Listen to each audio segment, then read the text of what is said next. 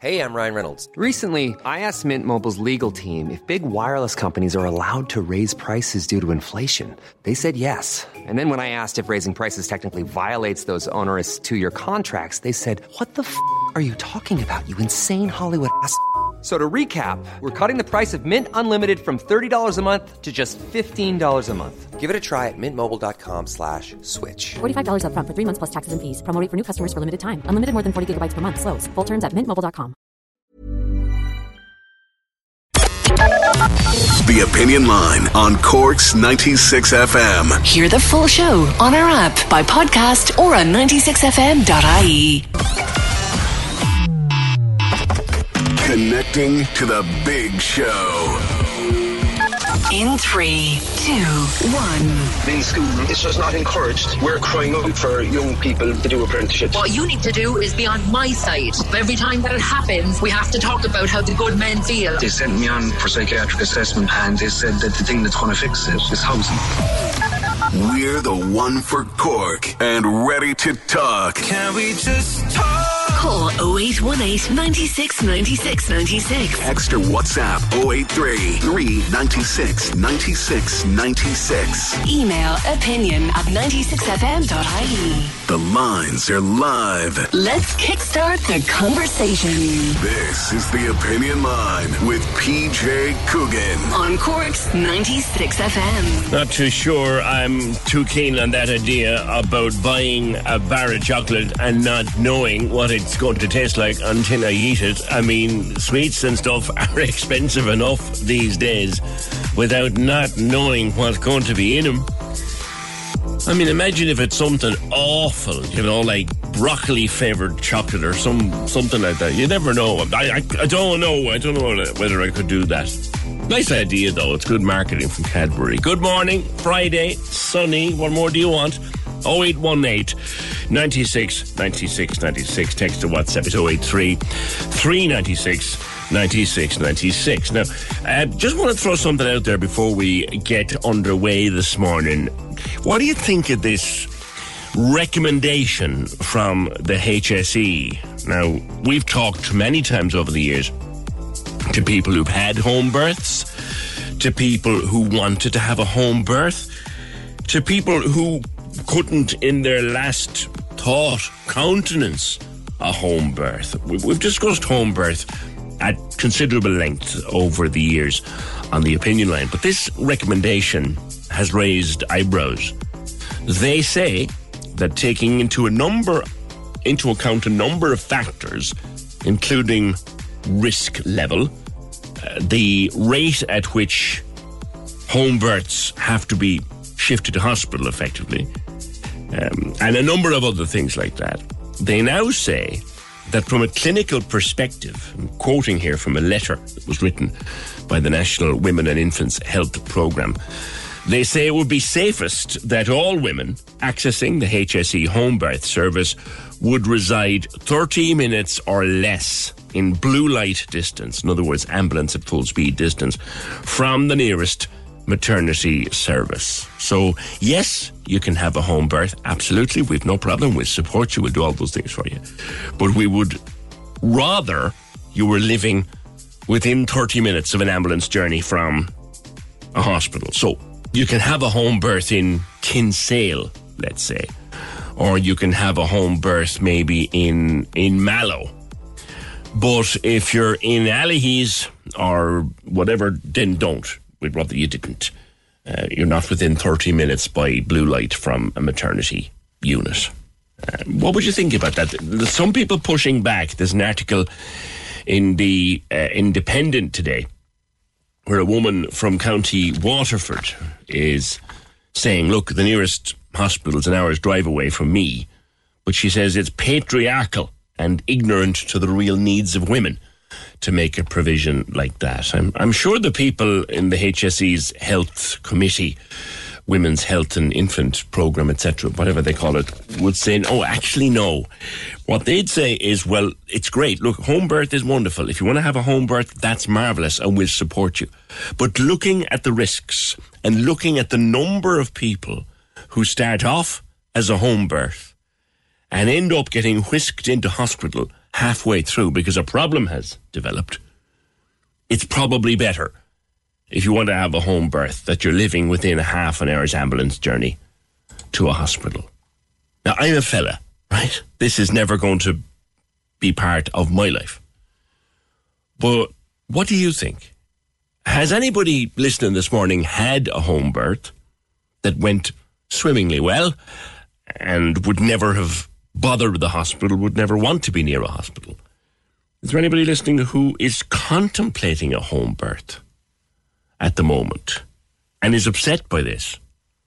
Or anybody listening who's had a home birth that went a bit wrong and had to get shifted to hospital and hopefully everything went well afterwards? And what would you think of, of this provision? So the HSE is now saying if you want to have a home birth, that's fine. There are supports in place and all of these. But we would very much prefer if you were within a, a half an hour by blue light by ambulance from the nearest maternity unit. And they're basing it on the number of home births that tend to go a bit pear shaped halfway through and have to get whisked into hospital. Your thoughts welcome on it because I have no idea.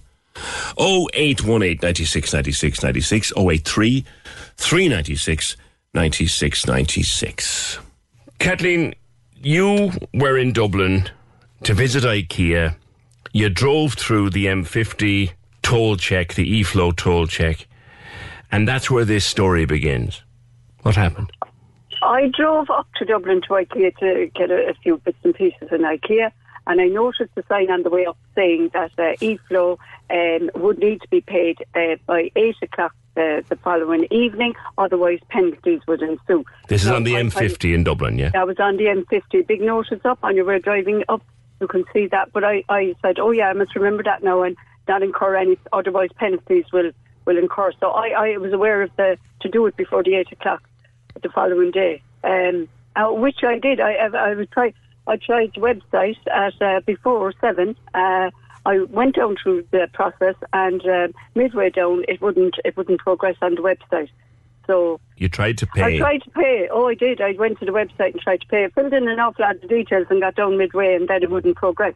So I couldn't finish the payment. I, and then I was saying, what do I do now? Because I was trying to avoid the eight o'clock penalty, which is, you know, that was going to be involved. So I phoned. I phoned uh, eFlow and I made my payment over the phone. Yeah. So I paid full amount, and I was happy. I just I said that's paid now. End of story. And um, the day before yesterday, I received a penalty notice in my post, and I opened it and I was shocked because I was looking not only for the money that I that I owed for the trip to the on the M50, but now it was gone up. It was there was a penalty involved because I hadn't paid. How much were they looking So- for? They were looking for three euros per journey. Like that would have been another six euros onto my previous payment, which I paid. I paid on my on my internet banking there. I paid eight forty. So I said I'll ring him. So on the notice there was a number, and I ring. I rang.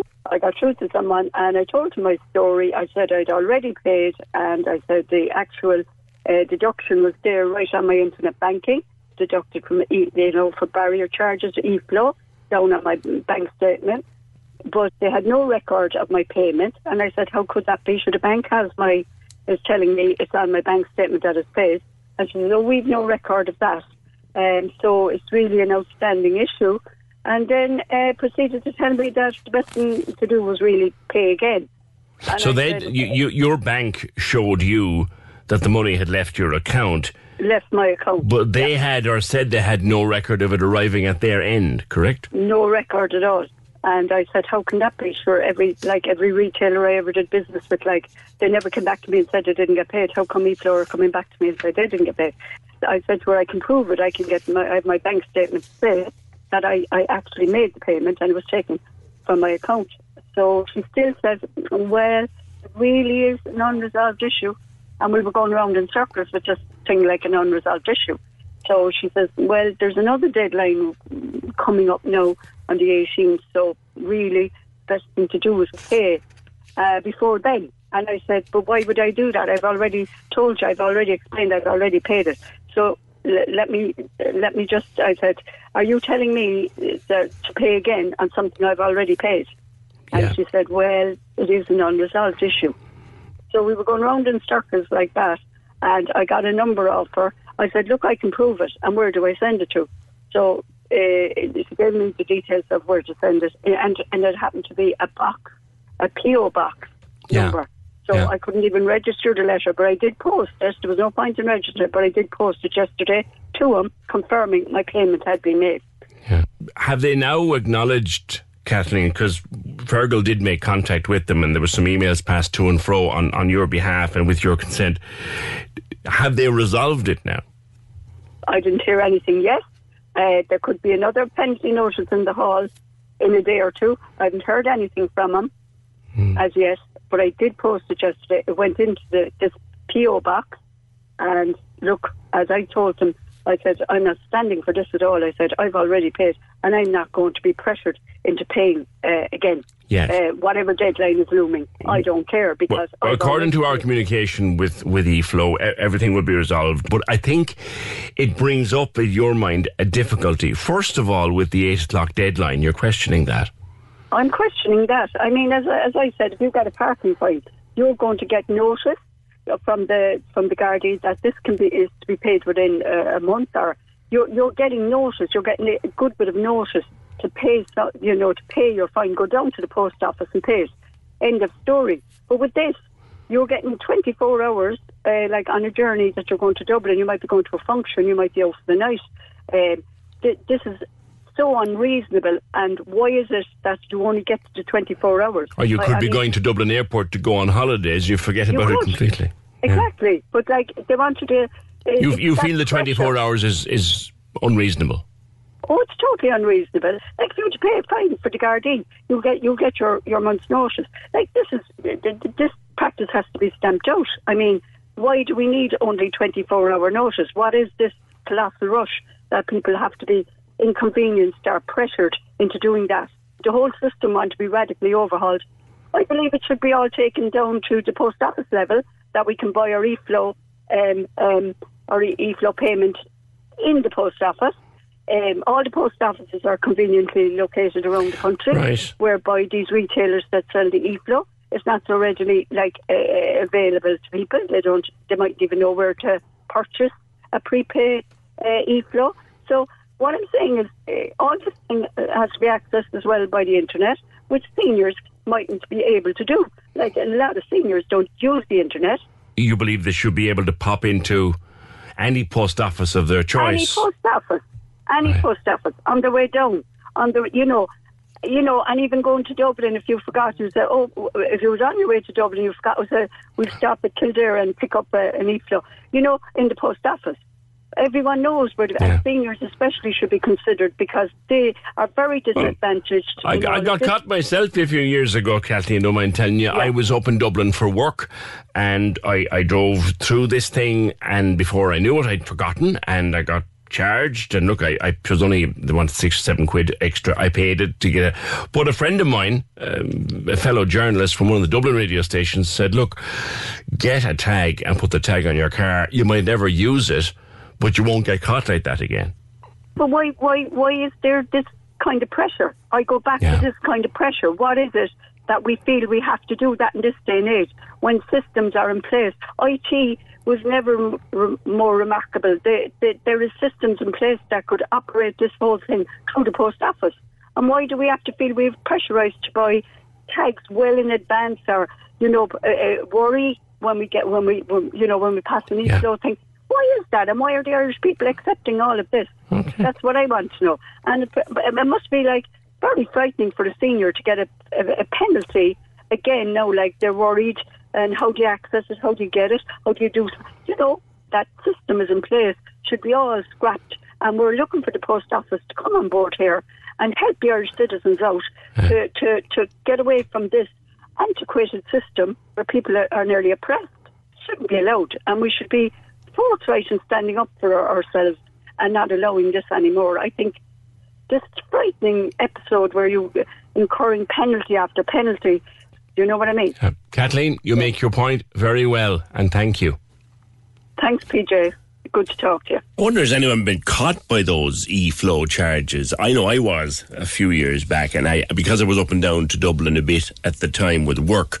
A colleague of mine, as I said there to, to, to Kathleen, said, "Look, just get a tag. It won't actually cost you anything unless you use it, and have it on the car, and the way you won't get caught anymore." And she was right. The idea that you have to find an outlet where you can pay. Um, Kathleen has a point, doesn't she? You could pop into any post office and, and, and maybe do it.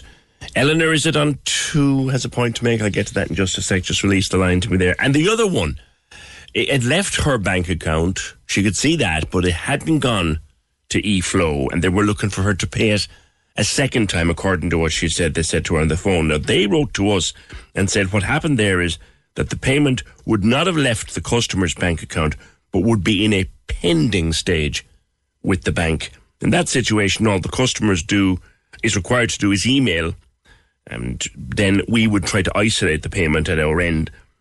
If it couldn't be located, we'd advise that and request a second payment before any penalties are applied. So the payment from Kathleen's account was probably in in pending stage. That may be what happened there. I think that's been sorted, but she's more bothered about the 24 hours and other elements, I think. Um, getting to the home birth story that I started with and, and the HSE want to, they're not quite rules more than recommendations that if you're going to have a home birth, fine, but we'd like you to be living within 30 minutes ambulance journey of a hospital. Kate, good morning. Hi, um, my friend had her children at home, but I think there's a huge difference between a midwife who does home births and hospital births. And I think you need a midwife who's really experienced in home births there because the other midwife in the hospital has loads of support if anything goes wrong. Do you know what I'm saying? That's it's true. totally different. It's like the, the surgeon, you know, the, there's different types of surgeons and some of them are, so you, need somebody extremely cool and who just deals in home births. Doing both, I think, is it's, it's a different job. I really do, because you can run in next door and get all the equipment and everybody involved. Whereas when you're just dealing with the person as a midwife in a house, you may not be able to, but you must be so experienced in it. That's a good. think- that's a yeah. good point. That that Yeah. home birthing you Home see, birth- Kate, as a kind of a specialism. It's specialist, yeah, it's specialist. It is. It really is specialised because you can't run in next door into the other place and grab the other midwives and doctors and whatever on the spot. It's so different. Yeah. And So uh, I would think you, you need would you agree with that recommendation? I think it's a good no. I think it's a good idea to have uh, midwives who are dealing with home births almost all the time, and the other midwives who are more used to dealing in hospitals. They're a different type. I know it sounds ridiculous, but it is different. Mm. I, I, I think that's a very a very strong point, Kate. Thank you very much. That if you're going to have a home birth, and I don't know whether there are, I think there are specialised midwives that have you know that additional level of training and practice for a home birth. Because the point Kate makes there, and it's got to be a valid one. I'm sure it's got to be a valid one. If a midwife in a hospital situation runs into bother she can just buzz someone or call someone or page someone, and straight away there's an extra pair of hands and an extra pair of eyes and experience there to help. Whereas in a home birth situation, she doesn't have that luxury. So maybe an, an increased level or an added level of specialism for home birth. Great point, Kate. Great point. Thank you. 0818 96 96 96. On the tolls, when she paid over the phone, she must have been given a receipt number, says Nick. I know this. I had my own troubles with them some years ago. It was rolled after a bill of a few thousand and letters from lawyers. God almighty. How much? Great call from Kathleen. eFlow prepaid vouchers can be bought at most shops, says another message. Have you been caught by eFlow? Have you been found yourself in trouble because of the 24 hour thing? I think that's what's bothering Katie uh, or Kathleen even more. Yeah, just getting back to what Nick said there about the receipt number and all of that. Yeah, I forgot that. The, point was that when Kathleen got onto eFlow and told them that she'd paid and showed, said, it's, it's gone from my bank account, they said, we can't find it. We can't see it. So receipt number or not, they couldn't see it the explanation that they gave us in an email was that at that stage it may have been in the pending box in her bank account and mightn't have jumped over just yet. It's been resolved anyway. That that's important actually with your with your bank account um, with pending box. When you go to the top of your internet banking, you'll see pending. It'll be gone from your account, but it hasn't gone over yet. That's a that's a point. But but that's they couldn't find the payment at their end, even though it had left her bank account. And, and, and, and that's that was the, the, the bothersome bit. But the other bit she, that was bothering her more was the 24 hours. And, and it is a valid point. And look at the thousands of people that are going to Dublin Airport at the moment to go on their holidays. How many of them are coming home to a letter on the doormat a couple of weeks later that you owe a ton of money for your uh, non-payment of e-flow? Like, how are you supposed to pay an e-flow out in Torremolinos? Now, admittedly, you can prepay, but then if you're not a frequent visitor to Dublin, how do you know that? To Homebirt's and uh, Christine, morning. You had one when? Three weeks ago? Oh, ten weeks ago. 10 weeks ago. Congratulations. Thank you. How did it Um, go? Wonderful. It was definitely the most beautiful experience I've ever had in my life. I just think that a lot of women in a hospital setting are sometimes robbed of how gorgeous birth can be. I think a home birth definitely gives you. Now, again, it is down to the person who chooses to do a home birth. Yeah. You know, if you have any fear or if you have any doubt or you don't trust your body and trust your baby, that can cause implications. You know, from start to finish, my midwife, who was Mary Cronin, I can't speak highly enough of her. From mm. the moment I've met her, she was so practical. She gave me confidence. I had a healthy pregnancy, so there was no reason why I couldn't go ahead with the home birth. I understand a lot of people don't have this option, but you know, my birth was lovely. It was an hour and 20 minutes. I'm very lucky, start to finish. I was around my loved ones. My eldest daughter, who's only two, was asleep in the other bedroom. Mm. It was just very easy. It was just, I just think it was, it, it should be available. But again, I, you know, I know another woman made a point that it is a specialised and it should be done by a midwife who does home births. May, may, so- I, may I ask why it was that you wanted a home birth, Christine? Um, I had my first daughter in the height of COVID. I had her in June 2020. Now, I think it's the fear of uh, unnecessary intervention, inductions, forceps, bed management. And I know I'm not blaming hospital staff. I know they're very under pressure, but I think a lot of decisions made about how a woman will birth her baby can be down to, you know, convenience of the hospital. And sometimes they don't have a nice experience. And I think that's very sad that a lot of women are robbed of uh, something that could be a lovely experience and it's, it ends up being a traumatic one. So I think I had more control being at home. And my midwife was probably on the same page as me, you know, never doubted that, you know, I was capable of just, you know, having a lovely, I suppose, relaxed setting, family around. There was no, actually, you know, because it happened so fast, you know, there wasn't as much of the paracetamol needed. Now I'm really lucky. I know that people don't get as lucky as, as that, and I was really calm. I was more excited about the labour. I had no fear. Mm. So I think, you know, if you're in a good frame of mind as well, it does go, Indeed. it does go, you know, in, it does go much better if you're positive about it. If And- you have any fear at all, that could cause implications. It could cause you to seize up, you know. If if it were a thing that something had had gone wrong and mercifully nothing did and it all went well for you and delighted and all that, how far from a hospital were you? I'm in Youghal, so, you know, I suppose 40 minutes without traffic, but, you know, roadworks and all that, it could be longer. Yeah. and p- depending as well on the time of day. And, and know, what would you think traffic. of this idea that the HSE have that look, home birth is fine, we're quite happy to support home birth and all of that, but if you're more than half an hour by blue light from a hospital, we don't recommend. Um, I suppose it's a good recommendation. You know, you, if it's just a recommendation, but I don't think it should be something that can prevent somebody from having home birth. I see. You know, they do have an ambulance on standby. So, like when you know you call your midwife and you say, "I've had my first contraction or my waters have broke," the ambulance will be notified. So and so is in labour, so they will know that there is a possibility that the ambulance service will be needed. Okay. So, you know, it's not like there's not an ambulance around. They're they're they're aware. Okay, so if you had run into any kind of of trouble, Mary just picks up the phone and says, "We need the ambulance." Yeah. So it's they're on standby. You know, they're aware of the situation. Okay. I didn't. I didn't know that, Christine. I didn't know that. Thank you very much for that call, and and congratulations again. Ten weeks ago, second baby born at home in Youghal. Thank you, Christine.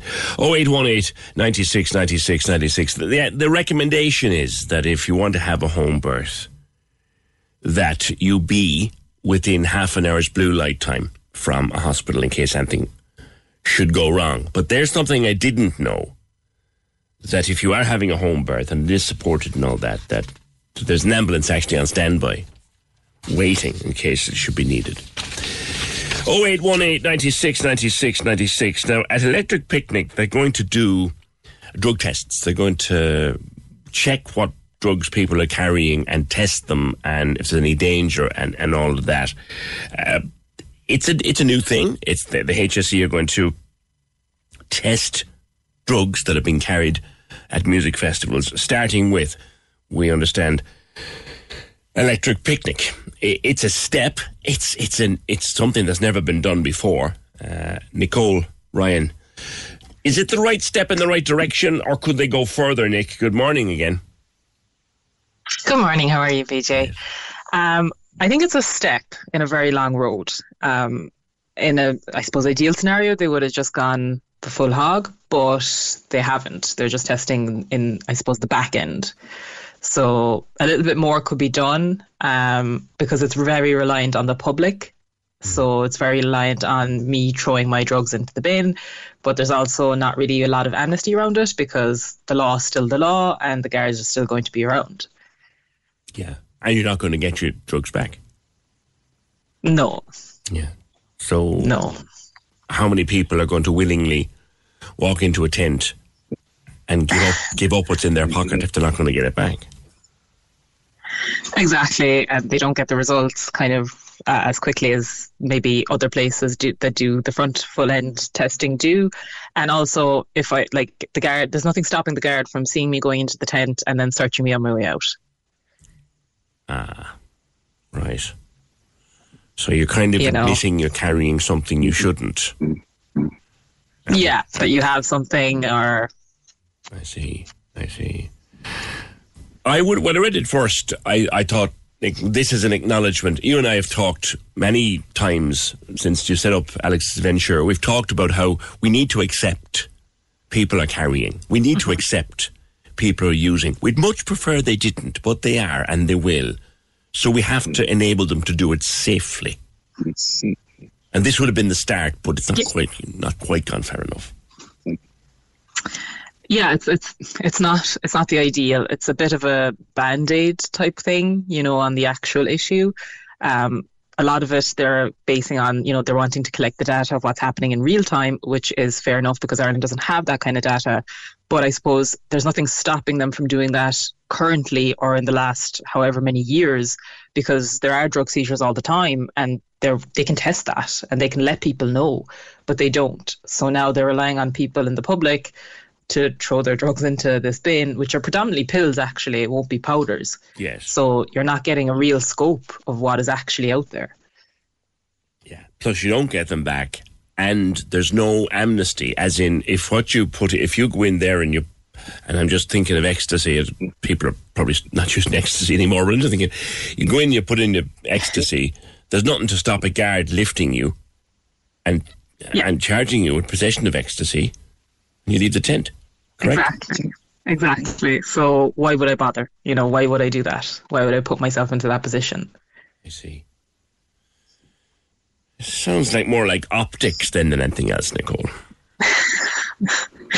Well, I, yeah, I, I think like I think a lot of definitely this, you know, it's kind of it's that band aid thing. Let's kind of be seen to be doing something, but actually not actually really doing a lot.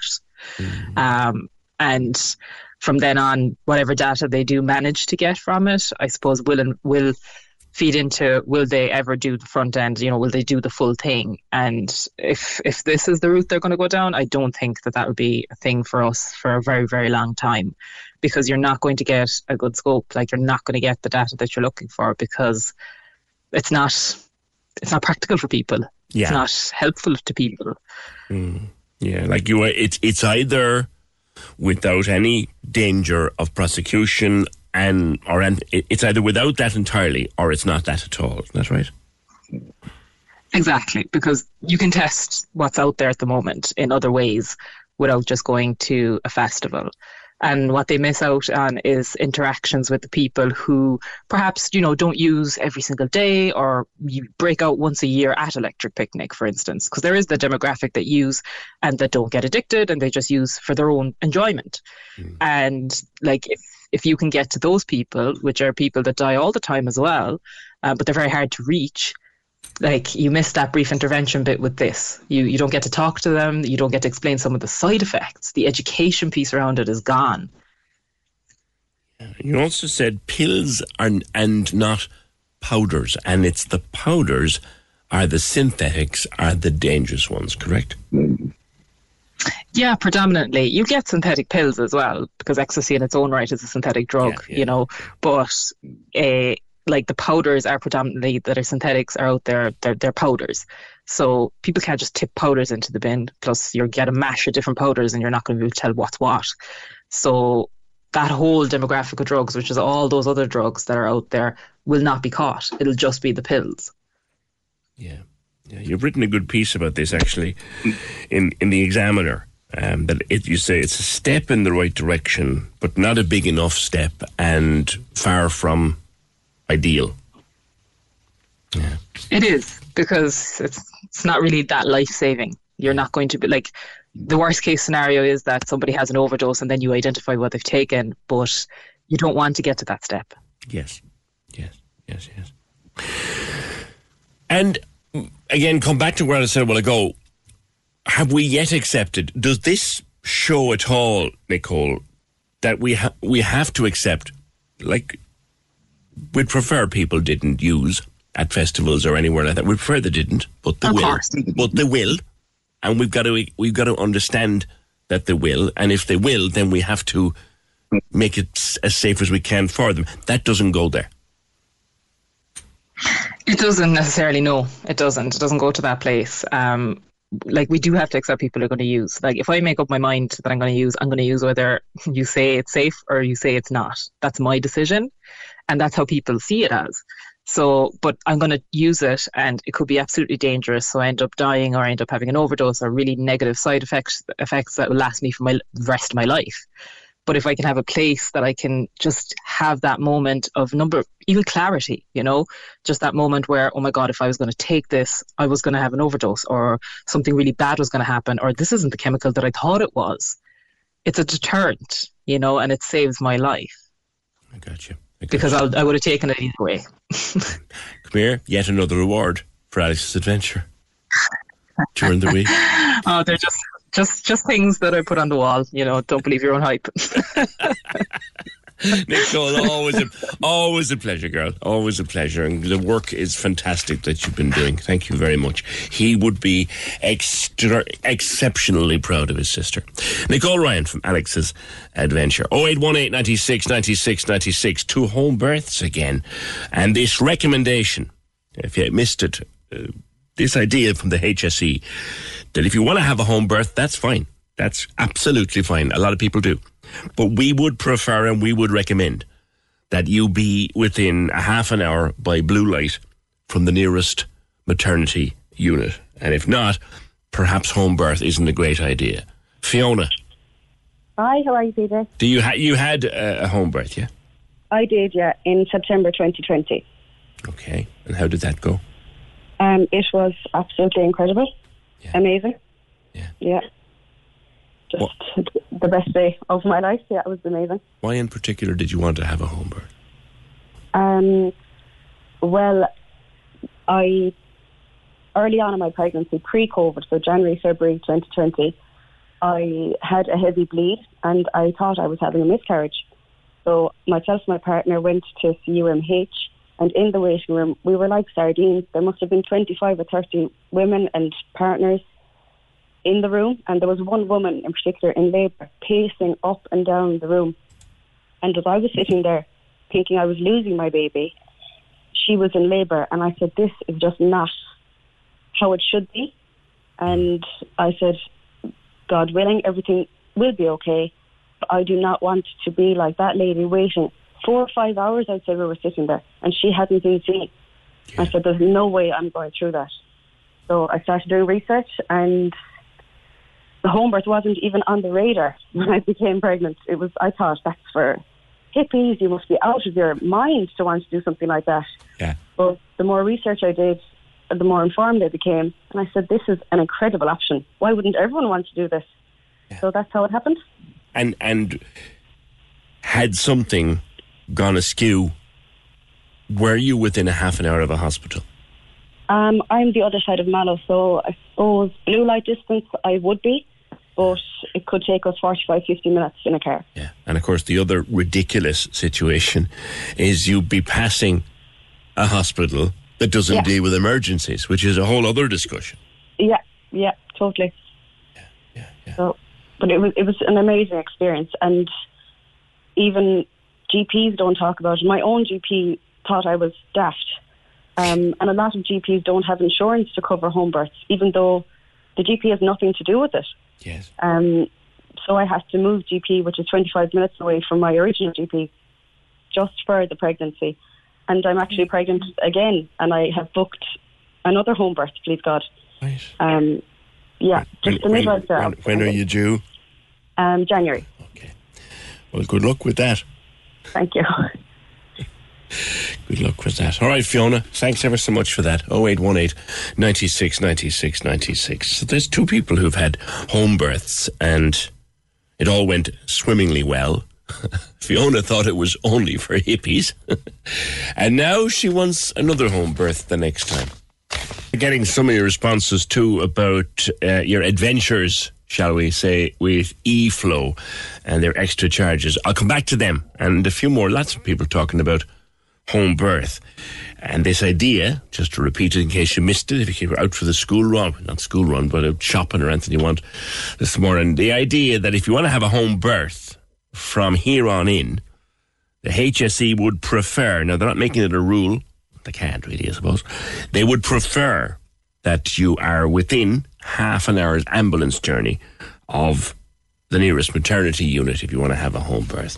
Your thoughts are very welcome on that. Earlier in the week, we were speaking with uh, the organisers of uh, the Fuss March. We had Rebecca O'Riordan on the phone. There's a Fuss March, another Fuss March, uh, various parents uniting for services for their kids this Saturday afternoon. And I was saying to, to Rebecca that the, the fuss is slowly turning to fury. Uh, Mark, you were you were at work today and I was talking to uh, Rebecca. You're hoping to get to this march at the weekend. Good morning to you. Good morning, PJ. How are you? Good, good, good. What's your own story, sir?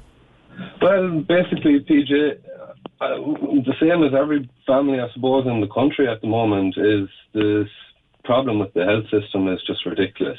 Um, I have a young lad at home. He's five, but he's non-verbal autistic. Okay.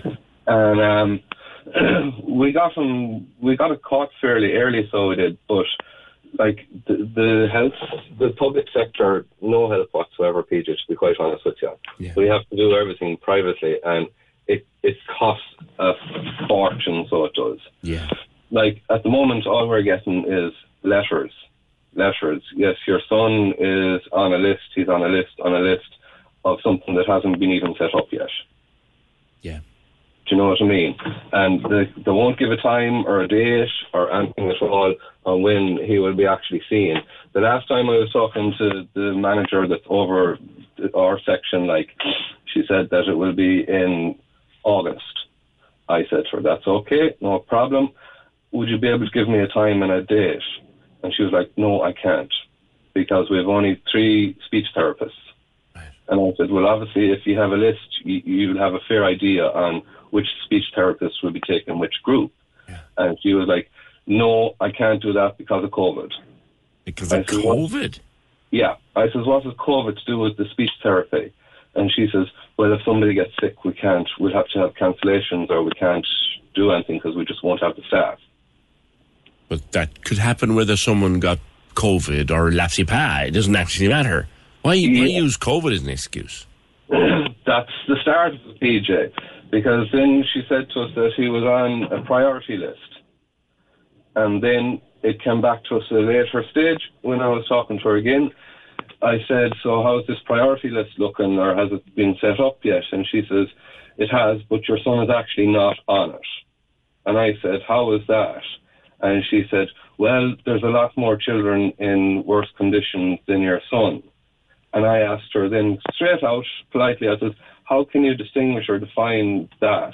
And she said, Well, basically, he's not choking, so he isn't. Okay, well, that's that's that's an unfortunate thing to, to, to hear. Like, so where are you? I mean, has he, uh, he's five now? Is he, has he got a school place? Has he got? He, he, he's got a school place, thank God. We were, my wife, I have to say, she's brilliant altogether. She's at home alone with two other little kids. But she got from the school, and the school is absolutely brilliant, so it is. Yeah. And they do everything they can to help him out. But basically, like, for him to progress on in his future, he needs speech therapy. He does. Now, we're doing it privately, but the public are saying that, well, he has to be seen by them as well before anything else can be signed off for him to progress on. This is the part that's really bothering me, so it is. So the you're paying money, and I know it's not cheap. You're paying money for private speech therapy. Yeah. But that's not. They don't. They, is it that the public system doesn't take that into account? When, well, basically, when he was first being diagnosed, we had to wait maybe a year and a half for the public, and my wife just couldn't, she wouldn't. So we ended up and we got him assessed privately. Yes. And when they find out, when they found out, or we told them that we had them done privately, they said to us, "Well, we'll have to assess him now, and we'll do." Oh, this is still going on. This drives me. This drives me mad, Mark. It's still going on. So you got him assessed privately, and your private. The result of the private assess, assessment was that he, that he that he is autistic, but the public services won't accept that. They want to do their own assessment to see for themselves. They're still up to that nonsense. And you, you, I mean, has he even been assessed publicly yet? He was. This is the funny part, PJ. We were waiting a year and a half to get him assessed, and then we just said we can't be waiting any longer. We need to get him into school. So we got him done privately. When the public sector found out about that, they got on to us and they said, "Well, he has to be assessed." Within a week, PJ, he was brought in for an assessment, and they had it done in about five minutes. And they'd never seen him before, but they were they were still able to diagnose him as autistic. This crack was going on when, when my boy was first diagnosed, and he'll be 25 in October. Do you know it's it's still not, going it, on. It, it, it, it is not fair on the kids. Like it's it's a bad sign for the future, PJ. So it is. Yeah. In all fairness, Yeah, so you're going you're going to go to the march, Mark, are you? With the help of God, PJ, now I'm going to get home from work this evening, and hopefully the kids are happy enough. And all going well, I'm going to go tomorrow, and I might try and bring the young fellow with me himself. Yeah, tell me a bit about him while we have a minute. Well, basically, PJ, he's he's five year old, five years old. He's absolutely the most beautiful, nicest child you could meet, and I'm not saying that because he's mine. All his teachers say the same as well. He finished. He was on a summer camp there in his school for the last two weeks, and there was a teacher looking after him. And when she dropped him off after his last two weeks, she was nearly crying at the door because she was she doesn't be with him normally, but she said he was the nicest boy. Like we're lucky in a way, PJ. He's not violent or anything like that. He's really soft. Yeah. But the biggest problem is it's it's the speech and the sensory. And tell me, can he communicate with you in any way? He can, like his, as I said, his mother is absolutely brilliant. Like she learned sign language, so at home we do sign language, so we do, and um, he's got a tablet that we had to buy him, and it's got a thing called Lambs on it. I know about it. Yeah, yeah. He's able to com- communicate through that way. But since we started the speech therapy, like we're, we're going to two separate speech therapies, PJ. So he's in regularly. Mm-hmm. And since we started doing that, the words are slowly starting to come. That's brilliant. But the thing about it is, we need to get them to come faster because if they don't, he can't progress on to his next year in school. Like we have to hold him back a year now this year because he, he he just wouldn't be able for a, a classroom situation, so he wouldn't. Can I give you a little tiny tip, Mark? PJ, I'll take whatever thing you can give me. Do you know? Give me something he loves at home, like an say an apple or an orange or, or whatever, right? Oh, he's a. He, we call him the monkey at home because he could eat about ten bananas a day. So Right. Well, well, well. And this might sound a little bit hard, but it's not. He knows what a banana is. He can point to the banana. See how he, if he will make an attempt to even call it something. He, he, his mother is working at him on that already, PJ, and we've got as far as Nana. That's brilliant. Jesus, man, that's brilliant. Yeah, no. That's But that's just- triumph, Mark. It's just every the, the, the problem that I have, PJ, is and look, if I don't want to be whinging because everybody, every other family has the same situation as us. But like, my wife is at home on her own. I'm gone to work all day every day. Yeah, She's yeah. We had that. We had that too. My missus was at home for years doing incredible work with her with our boy. She she's constantly though. The, uh, we have two younger kids, a, a little daughter that's two and a little boy that's seven months old. They're losing out at the moment, so they are. I know, I know. Because she's constantly battling on the phone. If they'll even answer the phone, PJ. Yeah, I know. You know what I mean? Paul, you're doing your absolute best, and, and, and from one dad to another, I got your back. Well, I appreciate it because you're doing a phenomenal job on the radio and bringing it out into the public light because a lot of people just don't understand, and mainly it's the people up in Dublin that haven't a clue or just don't care. All right. Mind yourself, fella. Take care. Cheers. The Opinion Line on Cork's 96 FM. Hear the full show on our app by podcast or on 96fm.ie.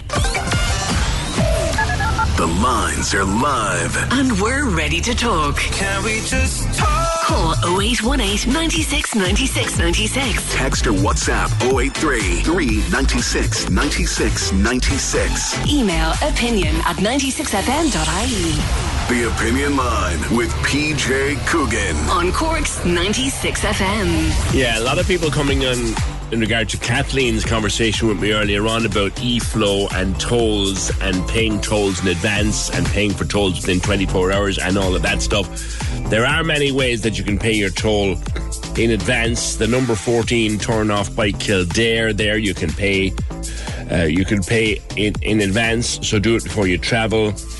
Uh, I pay cash in petrol stations on the day I pass the toll on the few occasions after I've to travel to Dublin. Yes, you can. You can. You can do it that way, uh, and there's a number of different ways to do it. But I think Kathleen's point stands. Why do you have to do it within 24 hours? That that's that's one of her her key points.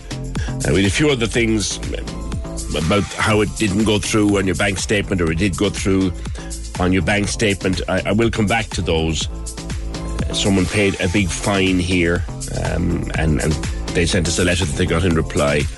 Definitely e-flow. The fines come in very, very quickly. The extra charges come in really, really quickly. If you don't engage with them, either pay cash at, at a till somewhere or buy a tag or Tom, I think, still has the best idea, and I, I don't think these these cost anything to actually get the tag, maybe a fiver or something. I have a Park Magic toll tag for a good few years now. Toll charges are less when you use it. I never had an issue. The 20 euro in the account is automatically topped up when it's needed. Yeah, I've had one of those on my car for years now. And we mightn't go through a toll for months on end, but you know that you're, you're covered if you have to go through a toll of any kind. Plus the fact that if you change the car, you just send them an email and the tag is reallocated to your new car, which is which is handy too. Good man, Tom, for that, and thanks. 0818 96 96 96. Now, uh, from one Tom to another Tom, and, and this isn't this isn't uh, your real name, but that's the name we're going to use for you because you've got quite a delicate situation. You are homeless. Morning, Tom. I am, yeah. Okay, tell me what's happening.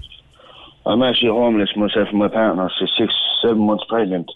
And we're into the APS and the council, and they're not doing nothing for us. Okay. Like, When did you become homeless?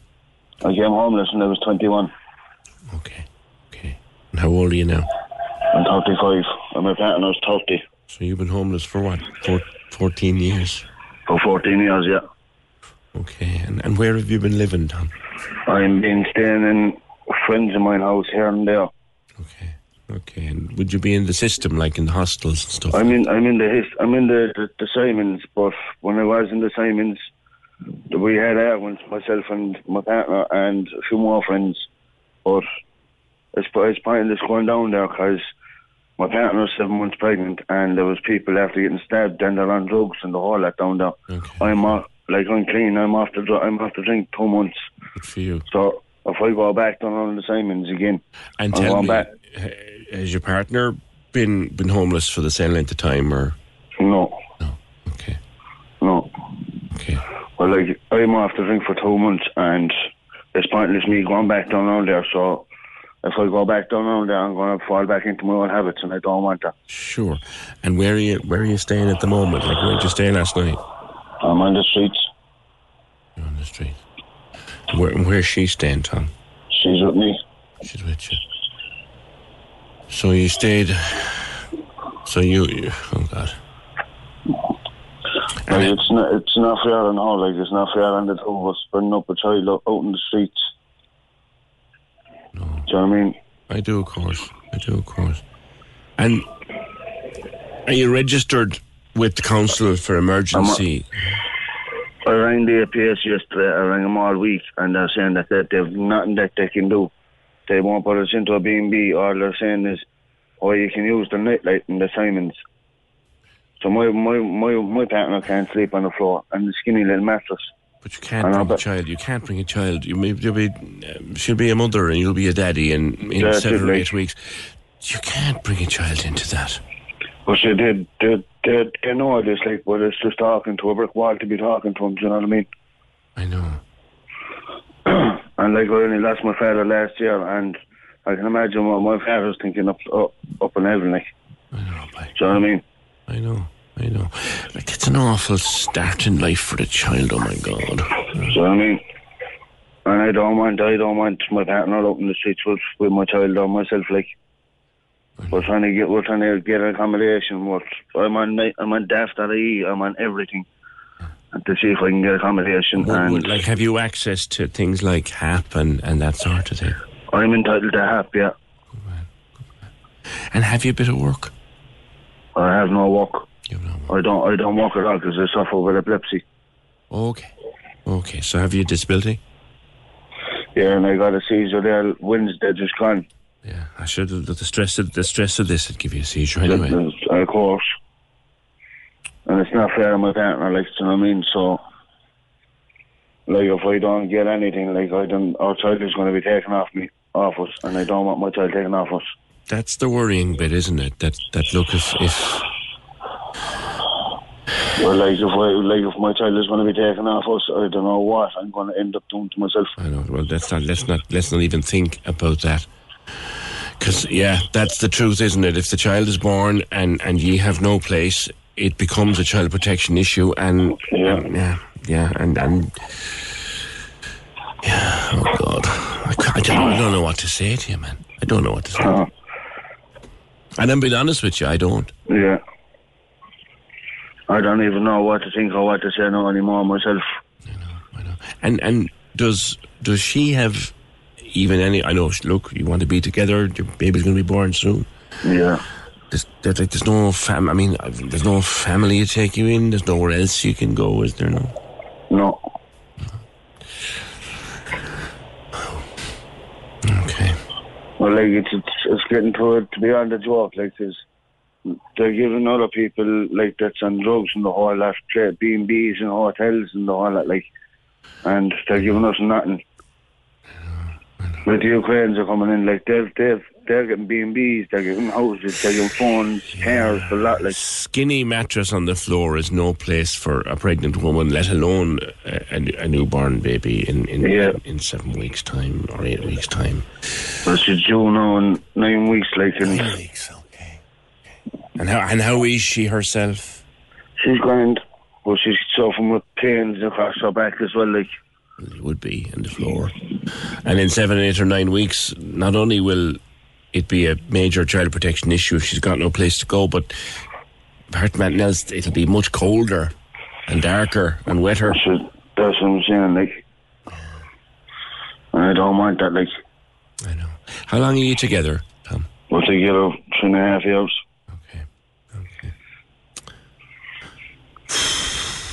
I don't. And we're, pla- and we're planning on getting married as well. Like, I know, I know, and sure that's that'd be fantastic. But sure, where do you where do you go then? What do you do then? You know.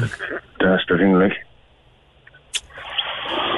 And I've spoken to enough people over the years who have no place to go. There's a, there's a little community of you out there, and you do your best yeah, to help each stick- other. You to help each other out and stick together. Like, yeah. Um, have you got something to eat? Have you got? Yeah, I have. Uh, yeah, we have food because we just goes over to penny dinners and. And the whole lot, like, and they, they helps us out, like, with food and that. And, and and nobody knows the system better than Katrina. Nobody knows it That's better. it, like- and has she been able to do anything for you in terms of a place to go? No. I don't know because I'm actually heading over to them out this morning. Right. Well, go over. What you do, Tom? Go over and tell her you've been talking to me. Yeah, And, and she'll she'll probably hear it anyway because we're on down the centre from time to time. yeah, yeah. Do you know, because I, I mean, the, the last thing you want is in, in nine weeks, and w- with the best will in the world, the last thing you want is is child protection people involved because they'll only be there to help, but you don't want that. You don't want that. You Yeah, I don't want that. No. Oh God. Okay. But I can try my best to, to, to support my fiance and my child, like, but the way things are going now at the moment, we just give, well, I'm trying to look out for her and the whole lot, like, I'm trying to keep her safe and the whole lot, like. I know. It's just if I can get a place to call home, like, till the baby's born, and then look for somewhere else. I know. Or else just look for a permanent placement ourselves to bring up my child. I know. It's an awful, it's an awful situation to find yourself in, mate. A terrible situation. I have no idea what to say to you. I, I just can't believe, I can't imagine the stress of it. I can't, like. Yeah. Go over to Katrina and, Yeah. and have your bite of grub and, and tell her you were talking to me. And, and sure, she might. Have you asked her? Have you asked her about trying to find somewhere? No, I haven't seen I haven't seen her hall yet. So when I see it her, I'm going to see it when I go over this morning. to to see see would she be able to because I know that I remember meeting a family a couple of years Yeah. ago and and they thought they were they thought they'd nothing they thought they were goosed and and she managed to sort something for them do you know Uh, she's brilliant she's brilliant in the and she knows the system better than anybody do you know what I mean Yeah. All right Tom yeah look after uh, yourself I- look after your uh, I- fiance Yeah, because I know I know it's her daughters and her family and her family and, the whole. Like, They're all great. They're all fantastic. Tom, I really have no idea what to say to you, fella, um, except that I wish you the best of luck, and I wish there was more I could say. 0818 96 96 96. That is no future for a child, no start for a child, and nothing that anyone should have to be contemplating. Funny old world. Yeah, Mark was talking to me before 10 about his son who uh, has autism, he's five, and they need as much speech and language therapy as they can get. The wonderful, wonderful people at the Rainbow Club were on to say, put him in touch with us because we have speech and language therapy available. Uh, 0818 96 96 96. Still getting stuff in about e flow. And John was on about cycle lanes. I, I'll get to those.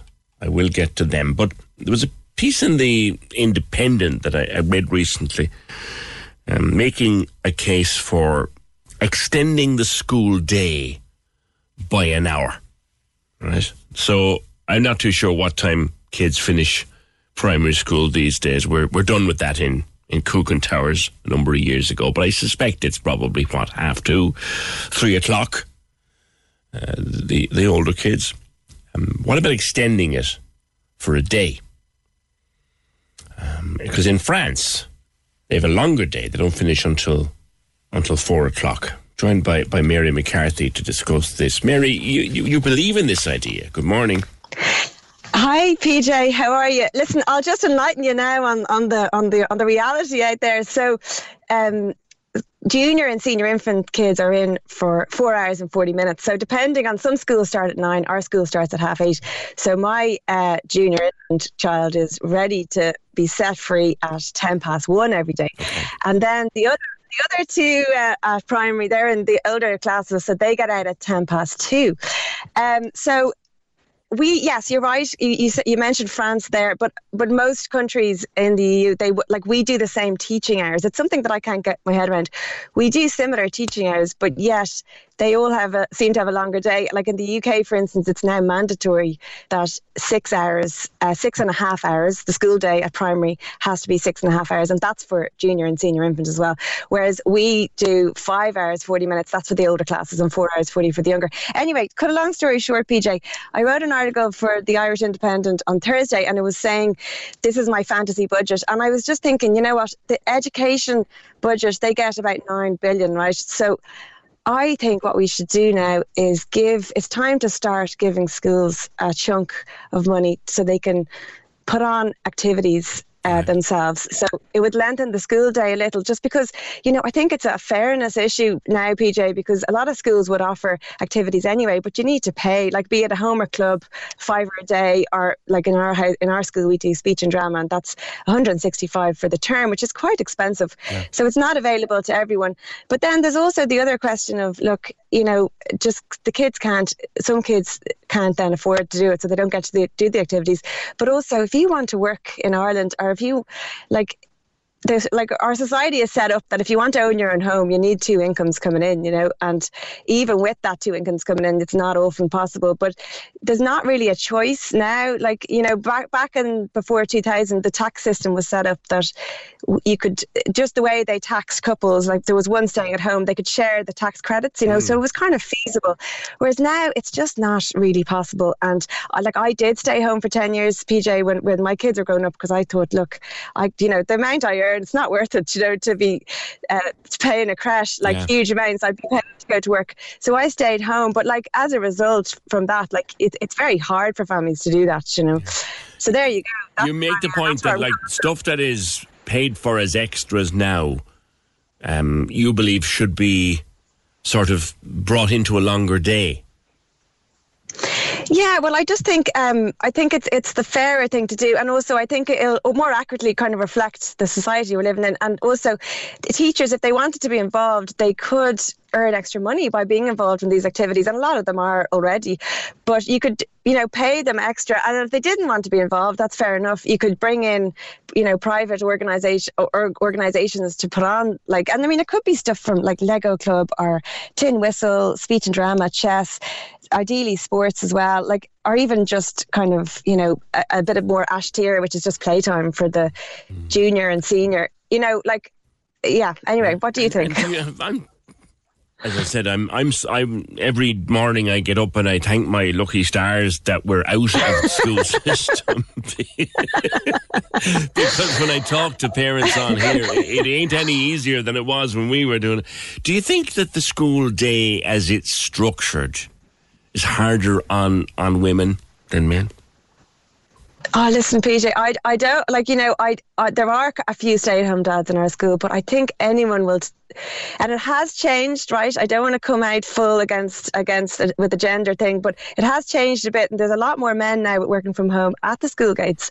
But I think anyone has to say, looking at the the stats on you know most part-time workers are women. And and you know what? There is a side to that where women want to stay home. I wanted to stay home. I didn't want to go to work. I was delighted to stay home you know. So there are people who want to stay home but you have to give people the choice. And if you're if you expect it's like the Irish government, the way they've set up the tax regime, they're they're expecting couples to be working, but yet the school system has not bended. It's as you say, it's the same as when you were bringing your kids, which I presume was maybe five, ten years ago.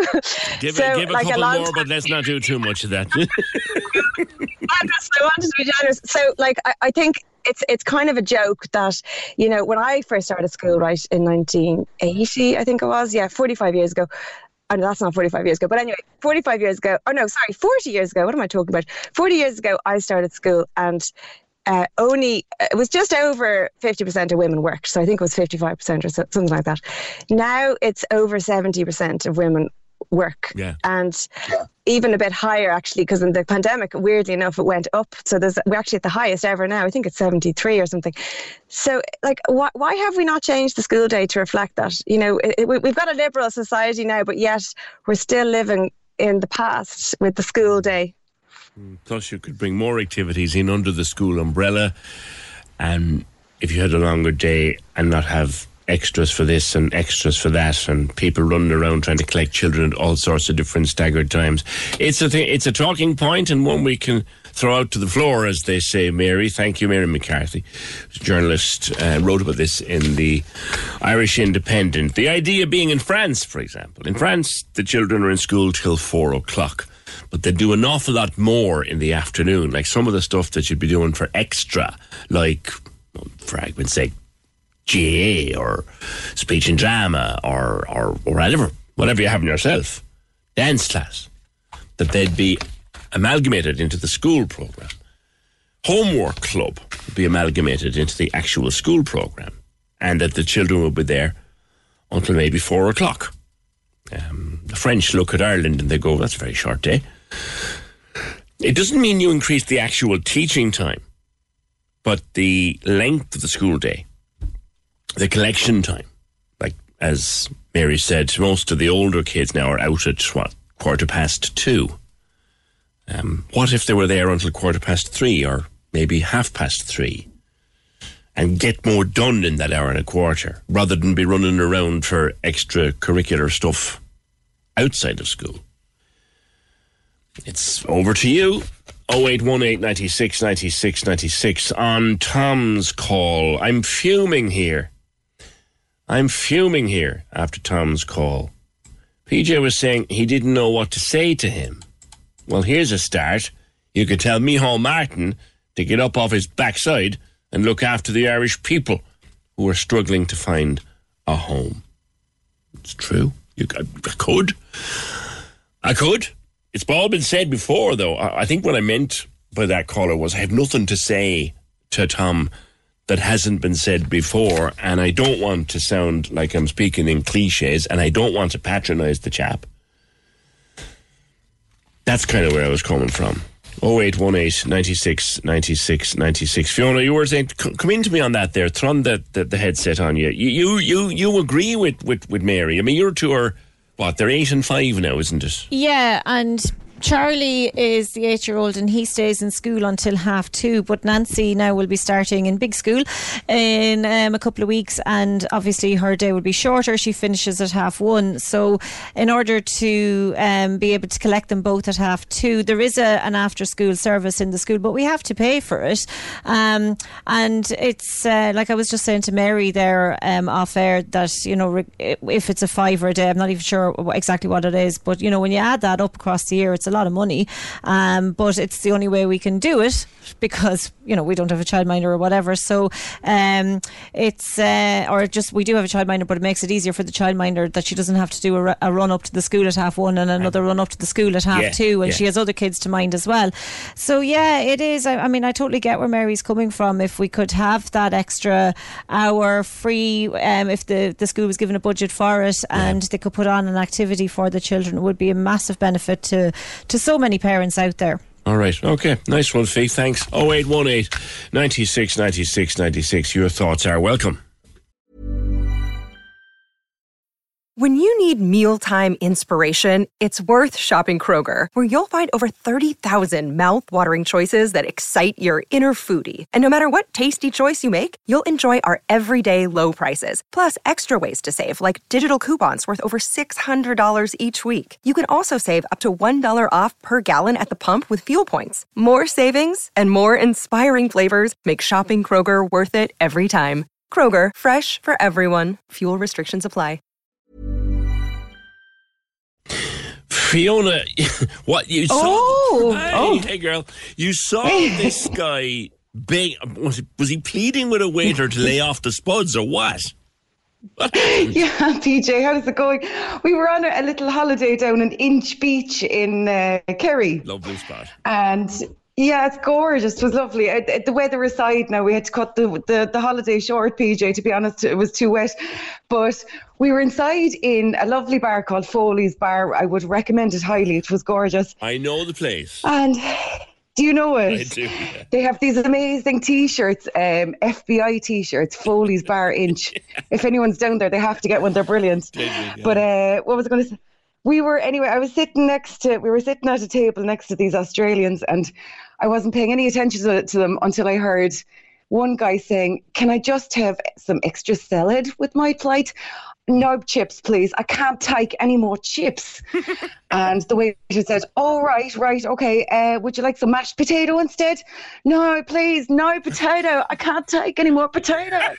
so he was in agony. It was as if he's been eating nothing but potatoes and chips for the whole time he's been here, and he was dying from them. But uh, yeah, potatoes. I think that's what the Irish are most known for.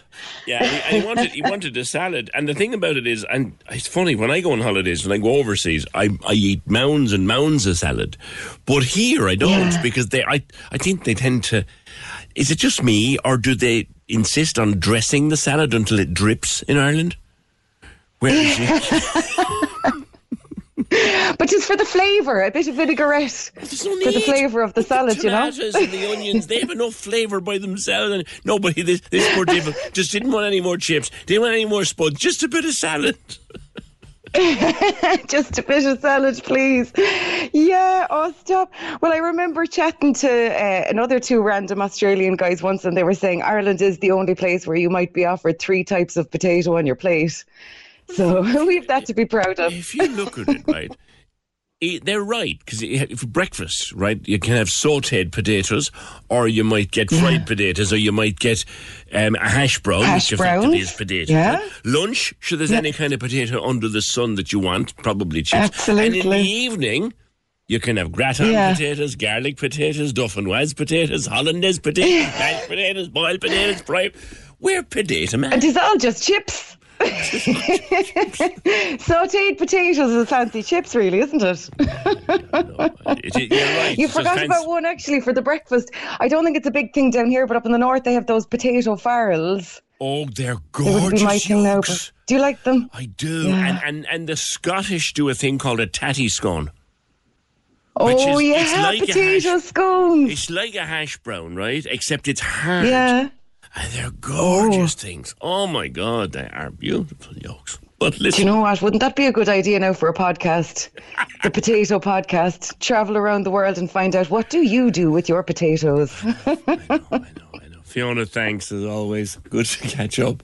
Yeah, so this Australian guy down Inch Beach, Foley's Bar, great place, and the t-shirts are are, are, are the bomb. I just want I just want a salad. I don't want any more chips. I don't want any more potatoes. Nothing, please don't. Are we crackers on on um, on spuds in this country? I don't know. It's a bit of fun, bit of crack. Oh eight one eight ninety six ninety six ninety six. Uh, on the schools, uh, the Glanmire notice board, lads, could you boost up that font a small little bit on that second screen for me, please? Uh, who's going to supervise and pay for this hour? The taxpayer again? They're called after school activities for a reason. Why do they bother with the staggered times? Why can't they all just finish at the same time? Yeah. What about people working and trying to make a living and offering a great valuable service, teaching drama and dance and singing, etc.? They've suffered so much with the pandemic. Pay the teachers more? Unreal. People have full time jobs teaching after school and love what they do. But in the present climate, it's so hard. People, PJ seems to think also good deal, good idea. Wipe out the drama and dance schools. Children love to go to them separate from school and mix with different children. Oh dear. No, no, I, I, I have no view on this, quite frankly, because I'm out of that game now. I've no view on it at all. Um, but I can see why it might be advantageous for some parents, particularly the thing of them all finishing at the same time. And if you listen to what Fiona said, you know, she's got one child finishing at two o'clock and one finishing at half past 12, we'll say, or half, whatever. Like, if there's two trips to the school, if, if they could all finish at the same time and put on some little activity for the children who, I think it, it, it, it uh, it's, you, you got to understand the parents having to run up and down as well to these things. 0818 96 96 96. Now, we've all been to gigs across the summer. I had a great. I was at Ed Sheeran in Croker in April. I was at couple of different gigs, the Pet Shop Boys and uh, Dara Ó Briain and Tommy Tiernan, and a couple more at the Marquee. I was at Elton John. I was at Westlife. Um, possibly going to go to Garth Brooks, but don't know yet. But the one thing you see is phones. I'm guilty of it myself. Phones. Making videos and taking pictures and, and all that crack. And it's kind of part of going to a gig now that you take pictures. But uh, Chris Martin of Coldplay stopped a gig on their present tour. He just stopped. Here's, here's what happened. Yeah, that's not the first time I've seen that happen. I was at the Marquee a few years ago when Don Henley played. What a gig. But like that now, we were all told, please keep the phones in the pockets, if you would, please. And then at the end of it, when he did, I think it was Hotel California he did, he said, right, you can film this one. And everyone put up their, their, their, their phones. And there was loads of different videos at um, Elton John. Of course, people love to to post up their videos. Pet Shop Boys as well. I even took videos myself there. But what if you think of that? He stopped the gig. He said, "Can we just have one song where we don't have phones or cameras or devices? Just one tune where it is ourselves." And it's not a hundred years ago that you went to a gig and there was no cameras of any kind and there was no phones of any kind. There was no nothing. And all you had was your imagination and your memory of the music. And you went out and you talked about it to your friends and you talked about how good the gig had been. You didn't have a video to, to send to them. I've done this, by the way. I'm not preaching to anybody here. I have a picture or a video of uh, Toto when they did Africa at the Marquee. It's had how many th- thousand views since I put it up. Rod Stewart as well when he was in the in the park. But that idea that Chris Martin stopped the gig and said, Can we just have one song with no devices?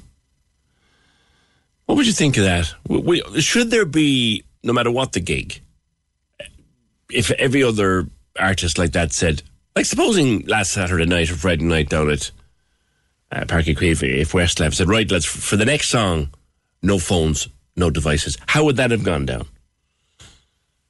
How would does Christy Moore still um, not like being filmed at his gigs? Your thoughts? 0818 96 96 96. Uh, Mick in Ballyphehane was on. He says all the political leaders will be down in Bale na on Sunday telling you about Michael Collins. They will. And this is a very significant Bale na because this is 100 years on. Can I advise people to disregard when they say what they say and instead read the book, Michael Collins, in his own words? It's an excellent book that covers what he said about Ireland, what were his aspirations, and about the provisional government. Mick thanks for that. I've heard about that book. I've never actually read it. I've read a dozen different books about Michael Collins. There's loads of new documentaries going to hit the screens and the radio about Collins. There'll be loads of new articles written about Collins over the next uh, few days or even into the week. I think there's a documentary about a post mortem even to, to, to, to be shown. Um, but that's that's the recommendation from Mick to get your hands on a book called Michael Collins in his own words. Riptide Movement on Cork's 96 FM. They are so successful, those guys. Electric Picnic, they played Glastonbury, they played in Delhi, of all places. The Rolling Stones in Hyde Park, Bon Jovi, Neil Young, they've worked with them. And they come from Lucan in Dublin, Riptide Movement. They're on their way to Ballycotton. They're going to be playing Ballycotton in the Sea Church uh, this month. And Malachy joins me from the Riptide Movement. Just saying, Mal, I haven't heard that song. And I love that tune. Good morning. Good morning, PJ. How are you keeping? Great altogether. You guys have done a fair bit of touring on the back of songs like that. Yeah, we've we we have. Yeah, we've been. I suppose we've been around a while. We've we started back in 2006, so um, we're 16 years together as a band now, and we've uh, yeah we've we've got to do a fair bit in that time. So uh, yeah, we've we've uh, got to got to travel to some great places and play with uh, some of our musical uh, heroes and stuff. So it's been uh, it's been a great journey. There's a great story about how you ended up working with the Rolling Stones. I mean, who doesn't want to work with the Rolling Stones? How did that happen? Yeah, uh, th- they got one of our demos, and then basically just got in touch with our uh, booking agent at the time, Paul, and uh, he rang us. Then Paul rang us and said, "Here, look, uh, the Rolling Stones are looking to put you on the bill uh, on Hyde Park for the return to Hyde Park," and we just could not believe it. Now, you're, Um, you've been very modest so- there. No, you, they didn't just get a demo. Bob Dylan. Yeah, yeah. So, so, so, so, we, uh, so we were told. Yeah, yeah. It was a, it was a demo that Bob Dylan passed on to, I think it was Charlie Watts, and uh, and that's how, how the gig came about. Yeah. Yeah. and Neil Young, Bon Jovi. Like these are these are big names, fella. Well, we actually, we actually played with Neil Young in Cork. That was in the marquee. right. No, that's a Um, few years ago now. Yeah, yeah. That, that, that was a, that was an amazing gig, and um, again, Neil Young. We'd be all massive fans of Yeah. Neil Young. I was away. I missed that And gig. I was away. Yeah. Yeah, it was it was some gig, and uh, and it was just great. We were on the stage for "Rockin' in a Free World" as well, which is one of my favourite songs. So it's kind of a it's definitely a, a moment that stands out. Fabulous, fabulous, and and Bon Jovi as well. You would work with them. So, Sea Church in Ballycotton, first time in Ballycotton. This venue is growing in popularity. Yeah, yeah, it's uh, it looks like an amazing venue now. We haven't been there before, but we've we've heard so much about it, and it'd be our first time playing it, and it just looks like a like an amazing venue and a great session. So we, we just can't wait for it now. Yeah, yeah. Like when you started putting a band together in, in, in 2006 in, in Lucan, Malachy, and looking for, looking 16 years later, and the names you've worked with and the places you've been, is it every little boy's dream?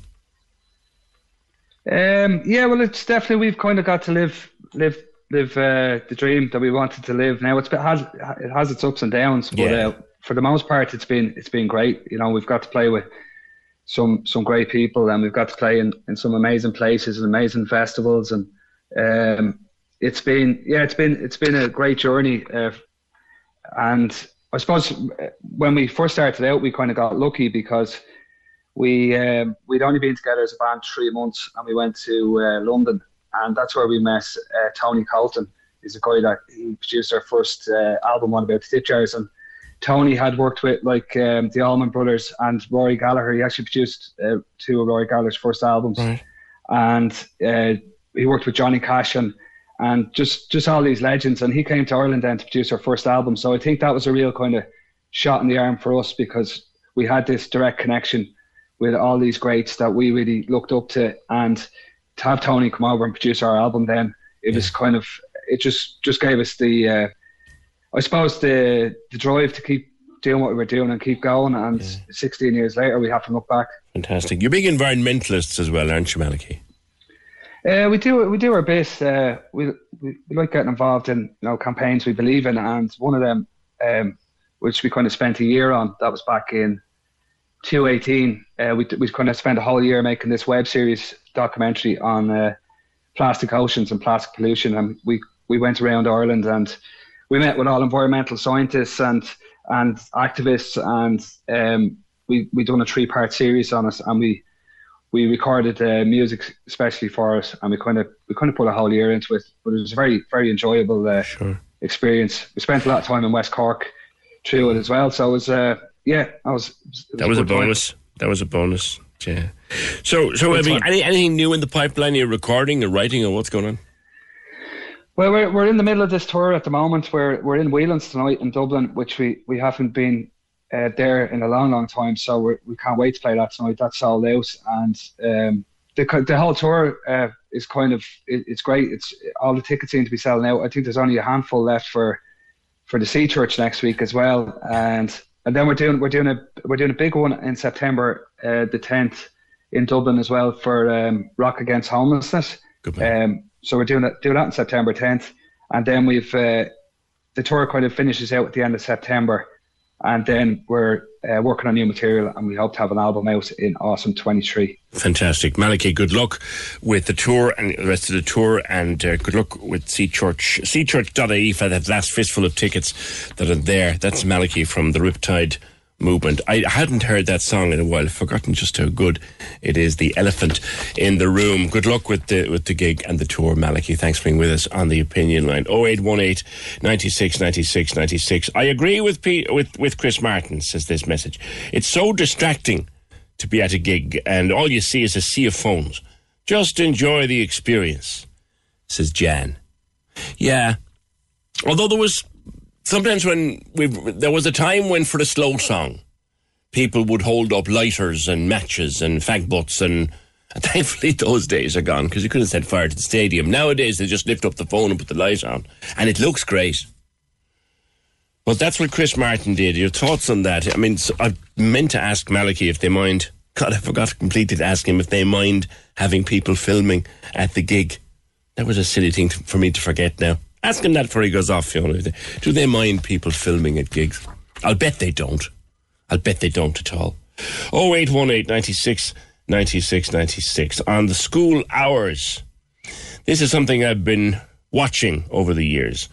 The school operates a homework club and an after school club. Uh, five euro per day per child for homework club. After school club also extra.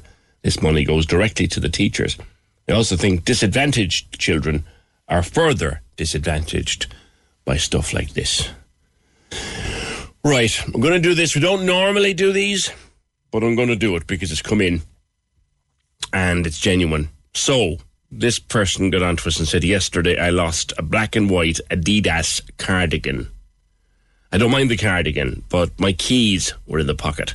I walked from Grand Parade to Washington Street and up to Friars Walk all the way to Ballyphehane. Uh, I retraced my steps, but no joy. And I've tried uh, all other avenues open to me. Uh, if anybody found it, can you let me know? And there's a, a number supplied. So if you found a set of keys uh, between Grand Parade, Washington Street, Friars Walk, Ballyphehane yesterday, and, and, a jacket, if they were in a, a, jacket, a black and white Adidas cardigan type jacket, I'm assuming a tracksuit top of some kind. Found a set of keys in it. Uh, you can let us know and we let the, the owner know. They don't care about the jacket, they just want to get the keys back.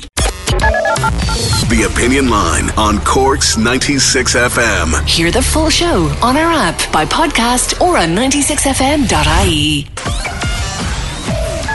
The lines are live. And we're ready to talk. Can we just talk? Call 0818 96 96 96. Text or WhatsApp 083 396 96 96. Email opinion at 96fm.ie. The Opinion Line with PJ Coogan. On Cork's 96 FM. Earlier on this morning, they had a story in the news about Cadbury bringing out two mystery bars of chocolate. I mentioned it at the very top of the program, and of course, completely got forgotten then with other topics of conversation that came up. And that's the very nature of the opinion line. But uh, two mystery types of chocolate. They're not going to tell people what the flavour is. And they're going to be in the shelves until about the end of October. And I was kind of thinking, I'm not too sure I'd be too keen on that. Like, there's certain types of chocolate that I love. I'm very much a traditionalist. I love the old fashioned fruit and nut, and I love whole nut, and I love irregular chocolate. I also love dark chocolate and mint chocolate. But I couldn't be dealing with too many surprises. I really couldn't, like. Um, these new mystery flavors, I couldn't, I don't know. Not, someone tasted the Cadbury's number one mystery bar and it tasted like a cherry Bakewell tart. Okay, sounds all right, I suppose.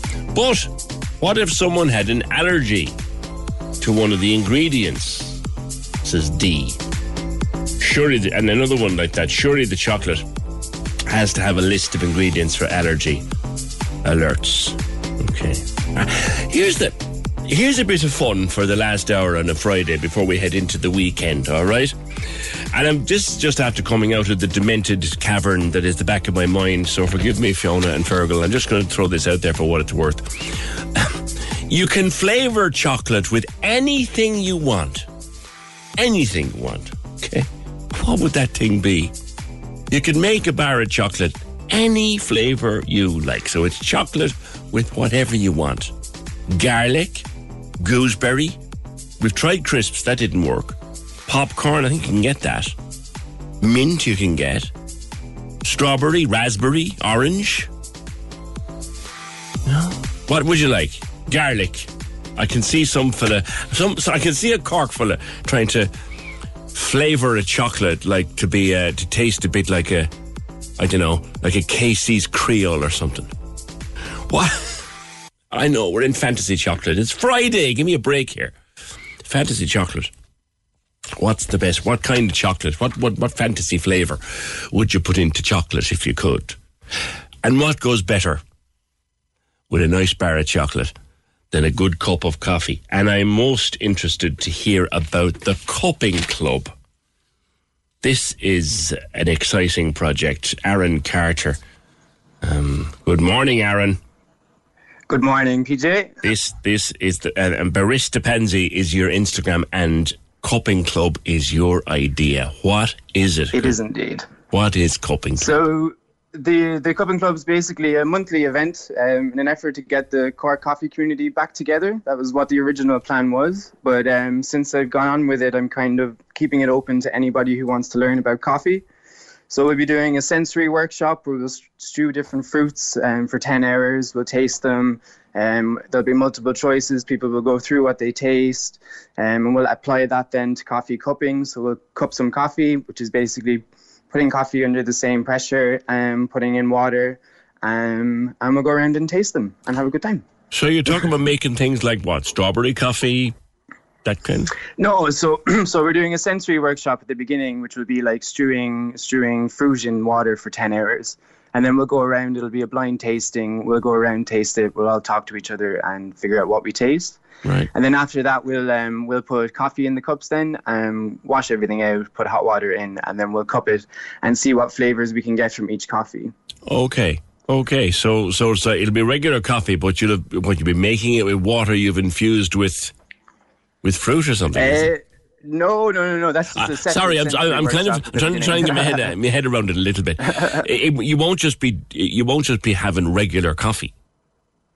No, there'll be regular coffee there, all right, but they'll all be from different origins. So, say Okay. we'll have some African coffees, we'll have some coffees from Ethiopia, some Okay. coffees from um, from different areas. We'll basically go through each coffee and then we'll see what we taste and um, and try and figure out the different flavor notes of the coffee. Okay, so, like, so we you, compare it to, we give me a coffee, but you won't tell me what kind of coffee it is. No, No, no, we have to figure that out yourself. I see. I got you. Got you. I got. You. And wh- where did this idea come from, Aaron? Um, so like we kind of do cuppings in the coffee community anyway, quite regularly, so that we can taste the different processings of coffee. Um, we can taste the different origins and get some sensory skills. Um, so we do that anyway, but it's kind of like a, a not elitist, but it's kind of a, a small knit thing where only a few people in the coffee community do it. So we're basically just trying to open it up to more people, so more people can start tasting things, um, and and get some more flavors out of it. By, by sensory skills, I, I take it you mean that someone takes a sip of coffee and says, "I can taste chocolate here." Exactly, exactly, exactly. I see. So it's a bit like being a being a sommelier with wine. It's yeah, that's the the biggest comparison we, we would give is to wine. So it's basically a wine tasting but for coffee. Oh, wine. Maybe the best way to explain it. yeah, and at least you can drive home after that one, yeah. yeah, exactly. You'd be So- a bit buzzed, all right, but you'll get home. Yeah, I know, you mightn't sleep after but No. so, so where, where, where's the first one? So the first one's going to be on in Crush Brew Bar across from Tom Barry's on Barrack Street. So mm-hmm. big thank you to all the lads in Crush for letting me put that on there. Um, and then the second one should be on in the bookshelf at the Elysian, and then the third one maybe Cafe Molly then as well. Okay, and, and is there an admission charge or what? We have no admission charge, but um, we are going to have a donations box there for anybody that wants to donate to the Cork Coffee community, so we can maybe do more events again, maybe do bigger scale events. Um, we're looking about doing a big scale event sometime next year. So, yeah. Now, talk to me about this, the whole Cork coffee community, because one thing, the, the best thing I ever did, Aaron, as a coffee drinker, was I gave up, I gave up putting sugar in it. Uh, I did that. Because I drink so much of the stuff, I'd be the size of a house if I was putting two, two, two spoons of sugar into every cup of coffee. And I discovered Absolutely. when I stopped putting sugar into it, I could taste coffee, and I could taste proper, proper coffee. We have a huge range and variety of good quality coffee across Cork, don't we? We have some of the best coffee in Ireland, I would I would argue, and some of the best roasters in Ireland at the moment. Um, it's a, it's such a wide variety. I think people kind of get honed down on, on their their own local cafe and they don't go out and try more coffee. And I think this is just a, a bit of a stepping stone for us to get out there and taste more coffee, go to other cafes, taste coffees from different origins, different processing, etc. Is it like this? Is it competitive? I mean, a cup of coffee is such a simple thing, and so many every everywhere has their own cup of coffee. Does it get competitive, Aaron? People, you know, get recognised for their coffee, be it a cafe or an actual coffee shop itself? Personally, like I do think it is competitive, but at the same time, I think everyone in Cork, as the Cork coffee community, are all kind of going the same direction with things. I think if we're all talking to each other about coffee, we can move on with coffee, we can move forward, and we can learn new things. Hmm. Yeah, I'm. I'm also one of these people who who always orders the same type of coffee everywhere I go. It's always an americano, always. And I've d- discovered no two Amer- in, if you're going to proper coffee shops, no two americanos taste the same. Not at all, not at all. if anyone's drinking an Americano out there, I would highly recommend them to ask about a batch brew or a filter behind the counter because you get way more of a pronounced flavor out of it. And it's gorgeous. A batch brew. A batch brew, yeah. It'd be filter coffee. So filter coffee would be a little bit lighter than your standard espresso coffee. Right. But you're going to get more flavors out of it.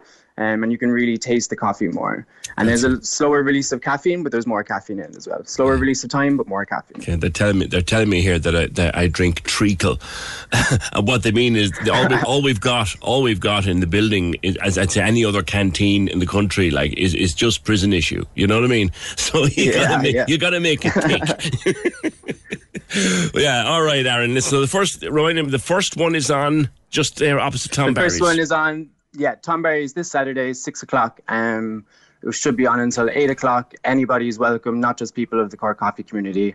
Um, and if anybody wants to know any more information, just sign up to the to the mailing list in my bio. There's a little bit of a um, Okay. of a of a of a workshop there as well. Okay, Barista Pansy is your Instagram. At the Cupping Club is the project. Good luck with it, Aaron Carter. Bringing the Cork coffee community together. Oh eight one eight ninety six ninety six ninety six on your flavors of chocolate, crab claws and mussels. What? Forget about the chippers, says Jimmy. I used to love the the coffee flavored roses, but they stopped making them. Yes, yes, actually, I, the coffee cream as a chocolate seems to have disappeared from and watch watch the Brown Thomas Christmas shop is open by the way. It opened the other day. Uh, this today is Friday. Let me tell you something that might depress you a little bit. 18 weeks tomorrow. 18 weeks tomorrow is Christmas Eve. So it's it's not a million miles away. Um and and we'll all of the Christmas boxes, you know, the celebrations and the Quality Street and the roses and all that, they'll all be in the shops in about another three weeks' time if they're not there already. Um, but you don't get and the quality, yeah, you you, do, you don't get too many coffee creams in them anymore. I used to love them, love them, and love coffee cake too. Love coffee. cake. So, yeah, I, I think a coffee flavored chocolate bar. Imagine that. Cadbury's Americano. How cool would that be? Caramel iced coffee says, uh, oh, that's, I didn't have a name on that one. She likes caramel. Few years ago, I had a Vegemite dairy milk from a, ugh, ugh, Vegemite dairy milk from Australia. Not very nice. No, not very nice. It's like that's like Bovril flavored chocolate, like.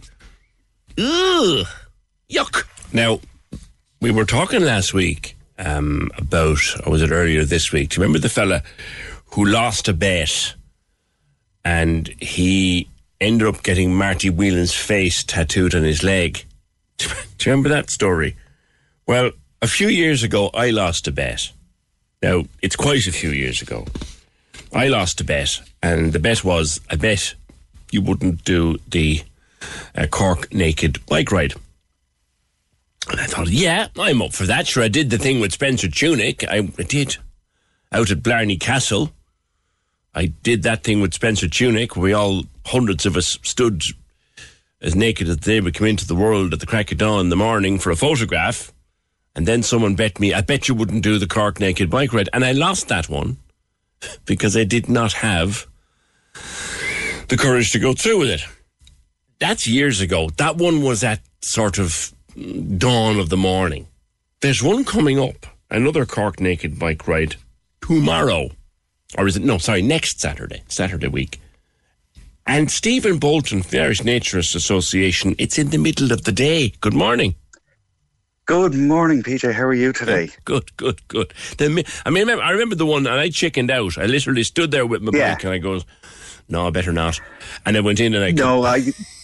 You know, that's a completely understandable um, uh, fear to have. You know, I had that myself the, the first time I did it. I, I, I did my first bike ride um, in 2017, and my heart was pumping out of my chest the a couple of hours beforehand, going, "What am I doing? This is mental." I'm cycling around the city in the dip, like it's madness. But and that I, was, they used to be at the first light or no light, but now you're doing it at three No. o'clock in the afternoon. Exactly. Yeah, yeah. So that's the yeah. So um, yeah. Just on the correction, yeah, it is next Saturday, the twenty seventh. Yes. Yeah. Um, and yes, between three and five o'clock in the afternoon. So if anyone's out and about in, in the town, you'll see us. Um, you won't be able to miss you. Talk to me about the history of the Exactly. World Naked Bike Ride, though. There's a there's a, there's a purpose to this, and it's it's not just Exactly.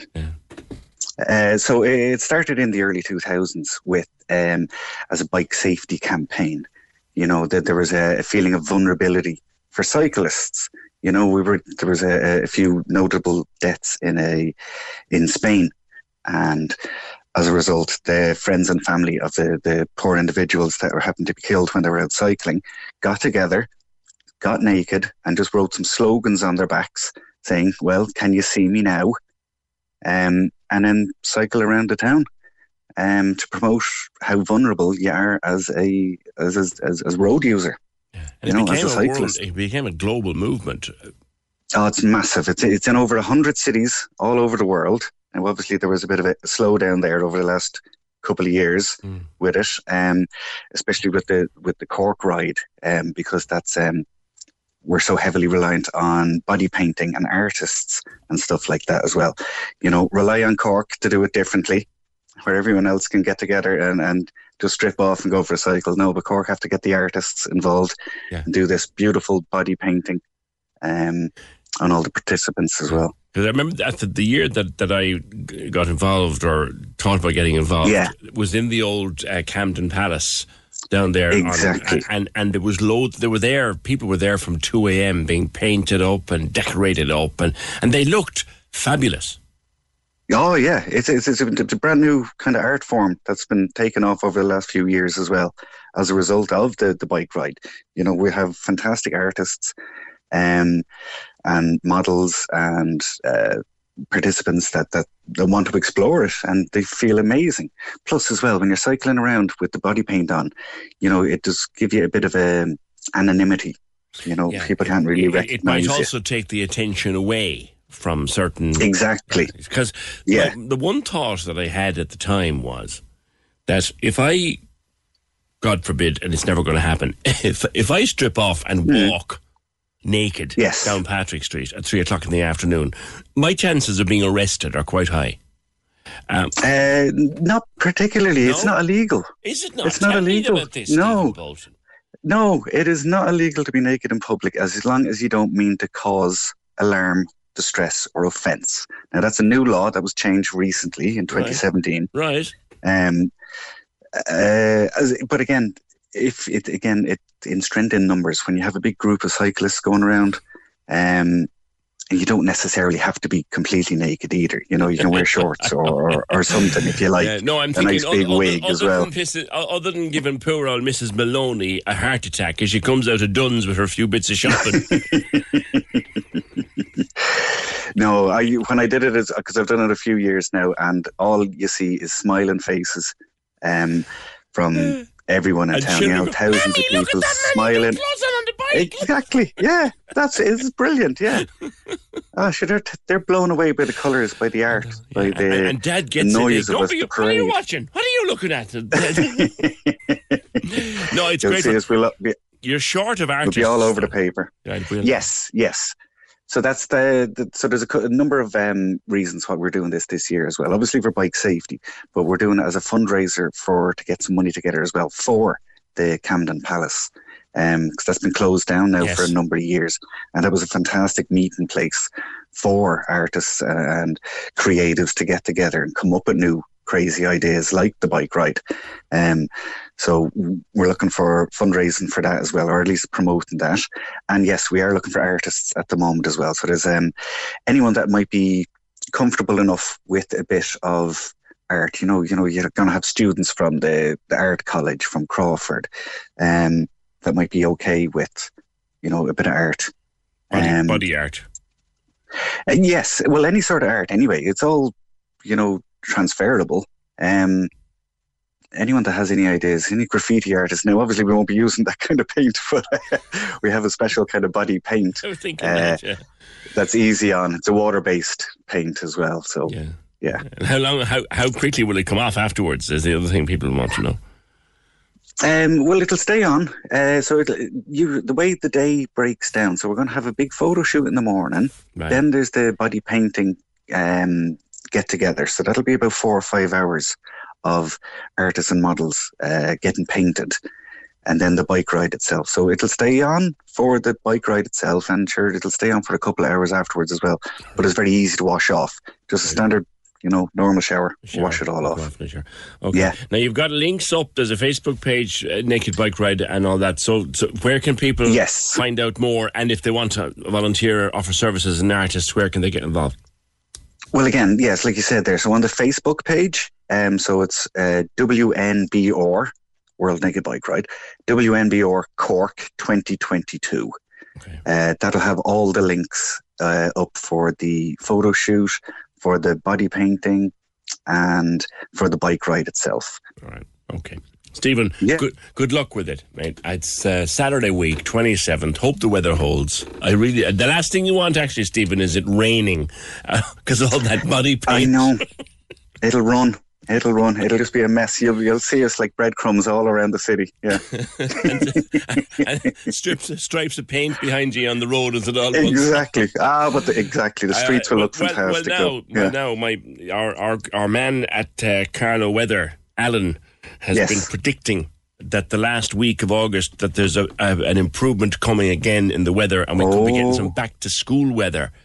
So Oh. There you the go. 27th just might be the perfect day for the Cork Naked Bike Ride. One WNBR Cork. Stephen Bolton and the Irish Naturist Association. Thanks a million. I, I didn't have the I didn't have the guts to go through with it then, and I don't have the guts to go through with it now. Which, seeing as I stood in the grounds of Blarney, Castle at five o'clock in the morning with nothing on me, holding a rose between my teeth, that's another story. I did, I did, I did. Yeah. Someone actually sent me afterwards a print of that picture, that Spencer Tunick picture. Spencer Tunick, if you've never heard of him, is an artist who travels the world gathering people in the queerest of places, hundreds of them, stark naked, and takes pictures of them. Um, and he did one in Blarney Castle, and I went to it. Five o'clock, five o'clock in the morning, and someone sent me a print of it afterwards with a circle at the bottom of it. Found you.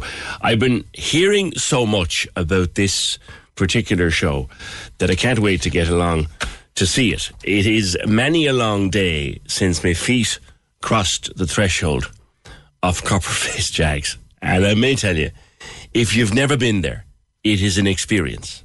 It most certainly is an experience. Uh, there's no describing it unless you actually go there. And that experience is being brought to the stage by uh, Paul Howard, who, of course, created all the Ross O'Carroll Kelly books and plays. But Copperface Jacks the musical is coming to Cork for a week at the Opera House. And one of the stars of it is uh, Fiona O'Carroll, uh, also known for Mrs. Brown's Boys. Fiona, good morning.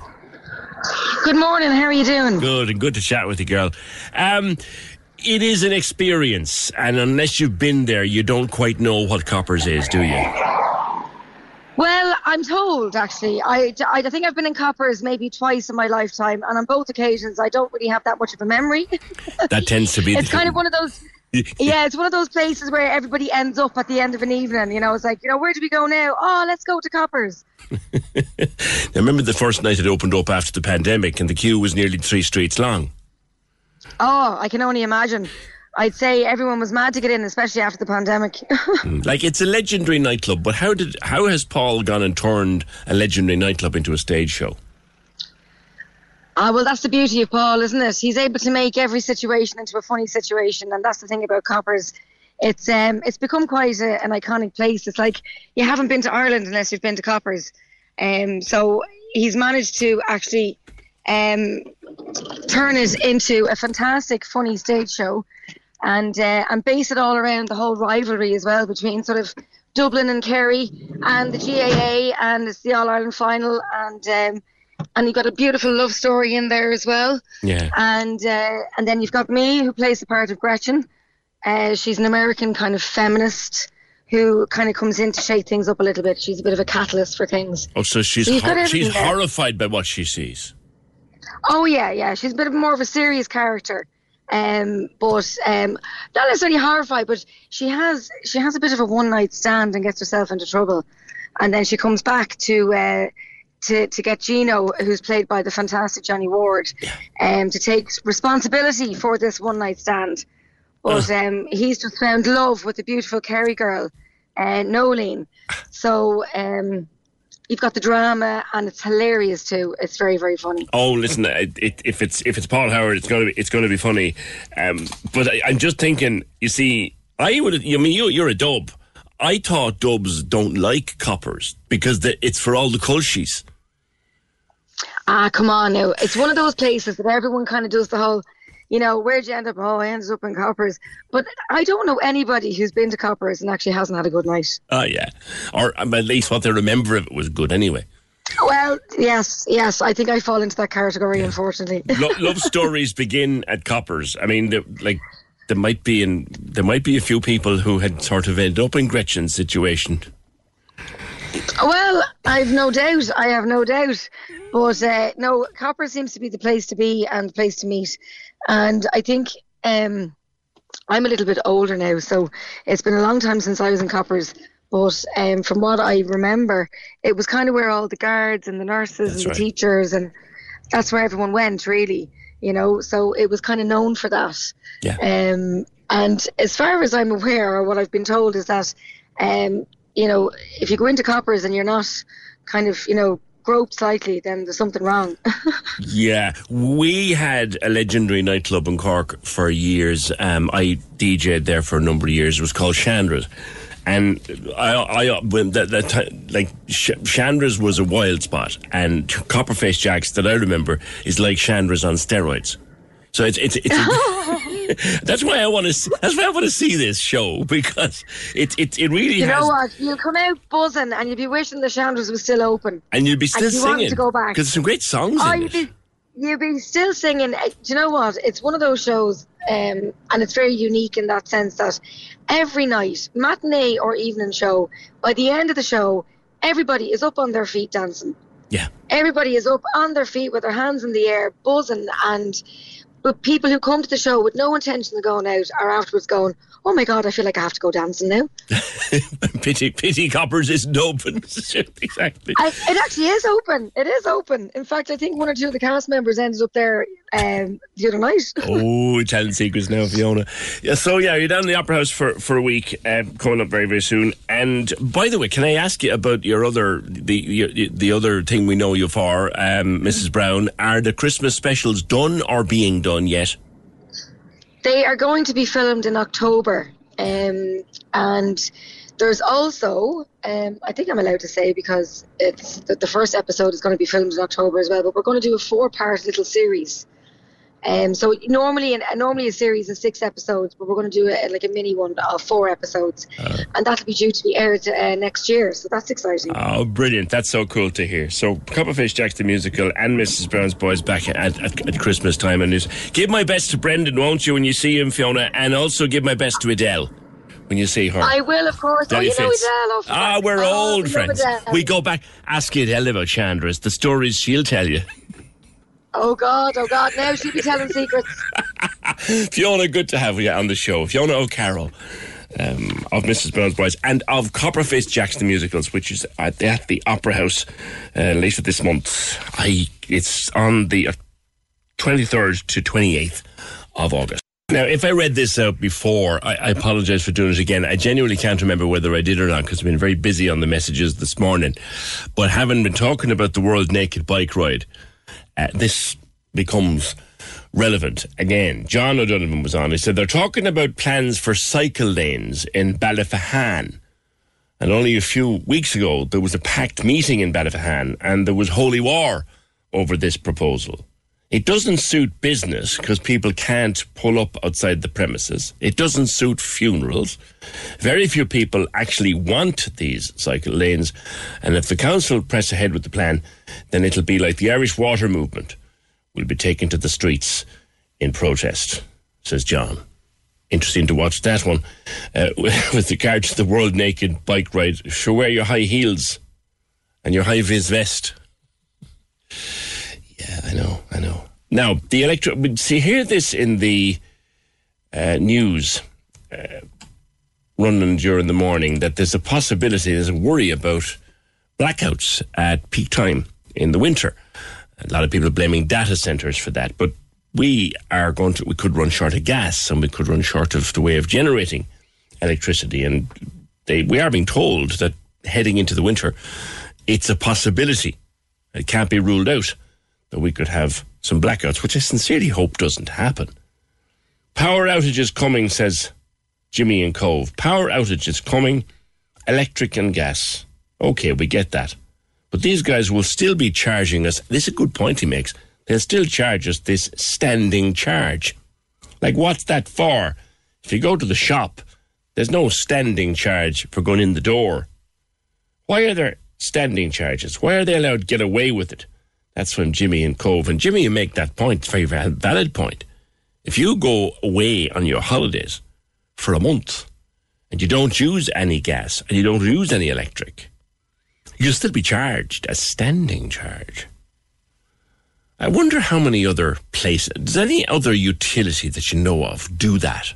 A standing charge for the sheer pleasure of having something come to your door that you mightn't use from one end of the week to the other. That's a good point, Jimmy. Thanks. Even if there are power outages, there'll still be a standing charge. John says, I was talking with Chandra's. Um, the, the most more famous nightclub was the Hilton. That was more like Copperface Jacks. All the nurses and guards went there. That's true, actually. All the nurses and guards did go to the Hilton. It used to be called Grab a Granny, but that wasn't what it was like at all. It was all age groups. So much so that one day a fellow was inside. John, I can't read that out. One, one night there was a fella in the Hilton and he asked this one, would she go for the shift? And she says, go way out of that, I'm your aunt. John, please. 0818 96 96 96. Back in January, I was talking to Niall O'Mahony from O'Mahony's Bar in Newcestown about an idea that he had for the Michael Collins commemoration, 100 years since the death of Michael Collins. And The idea was it was based on that line in the Michael Collins film, the Liam Neeson stars at Michael Collins, uh, you know, who'll take my place? Where he's speaking to this massive crowd, who'll take my place? It was based on that. And the idea was, Niall, you'd get as many people as possible with the name of Michael Collins to come to Newcestown this weekend. It's been a very successful project, hasn't it? Good morning. Yes, PJ. So far, so good. It's been a great, uh, great uh, traction this week now. We have people coming from all over Ireland, from Dublin, Meath, Galway, Limerick, and all over Cork. How Michael many? How many? Very proud, have? Michael Collins. How many? At the Mike- moment, we at the moment we're we're heading for fifty mark. Right. And that's not including the people who haven't contacted us now and made you know have been registered online or anything. So we reckon we're going to beat that as well. So at the moment, it's getting great uh, airplay by you and by the social media as well. So there's a great interest now coming up a couple of days up to the anniversary day. Uh, so it's, it's it's looking very good for us. Right. Now, you, a couple of exceptional stories. One man is coming down from Dublin by train. Yes, this this uh, gentleman rang me. He was his name's Michael Collins, of course. He's coming by train down to Cork and getting a bus to Bandon. I wanted to know how to get to our town or where could he stay. So we've we're going to pick him up off the bus in Bandon and we're going to put him up for the night. We're going to take him down to the monument on Monday again to see the the official lay, wreath laying, and we're going to get him back to the train in Cork on Monday. So uh, that man is making such an effort. We say we'd see after him. Very good. And you have a, man from Upton who is in a wheelchair, and you're helping Yes, him one to of, the, one, of the, one, of, one of the men from Upton is coming in a wheelchair, so two carers are coming out with him on uh, on Sunday, coming over especially to um to um to be, to be a part of it. His name is Michael Collins, and he wants to be a part of it. So they'll oblige him, so we'll oblige him as well, and we keep the space for him there and see after him when they come as well. You have a So father that's and just- son.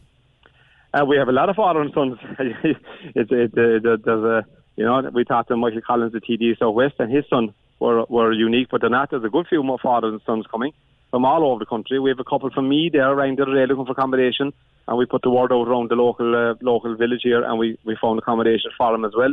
And his name was Michael Collins, and and I asked him like I mean I said you're making a lot of effort to come. He said, "Geez, my name is Michael Collins for no reason." He said. yeah. So I'm proud Michael Collins. You, the little pub will be packed. Well, no, I'm standing in the marquee. We've probably marquee in the car park. Um, so the forecast wasn't looking great for Sunday, but it'll be okay now, I think.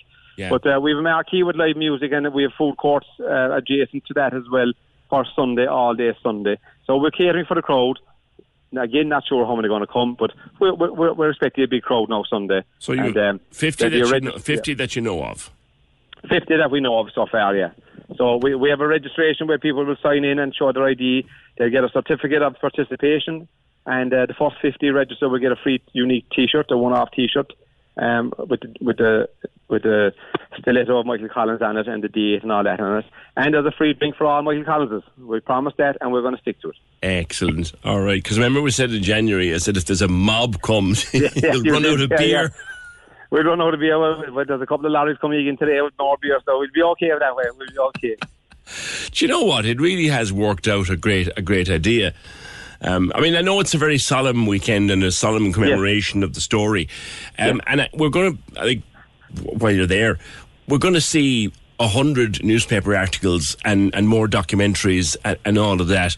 And I suppose you can't but be fascinated by, by the history of the whole thing. I, I, I guess part of the conversation all over the weekend, Niall, will be what really happened. Yeah, PJ, like that, that that is not lost on us. Like that, this this hero ours, this legend was killed down the road from us. It- It's not lost on us, but it's history that we must embrace and we must remember, and we must just, you know, I mean, looking back and say who did it and all that. I don't think that's relevant anymore. I know RTÉ are doing a documentary. I don't think that's relevant. History was history, and there was things happened back then that no one wants to talk about again, and that's fine. But they happened. We'll remember them and um, honour them, and we're going to honour them as best we can here. And I know his family have a big gathering over the weekend as well, the Collins family, and you know, it, it's the man was killed, like you know, so that's that's that's very poignant as well, like. It is. It is. It is. But it, it, to have an event like this is, is a nice one. Uh, it's a nice touch, I think. Yeah. Yeah. Uh, the people are asking what the pub is called. There ain't there, there ain't exactly a long line of pubs in Newcestown. We're across Roads Village. We have one pub, O'Mahony's Bar, straight across the road from the church.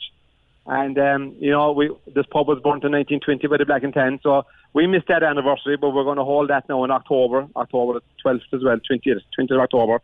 We missed that two years ago. So we're actually, PJ, we're very lucky to be able to honour Michael Collins this year.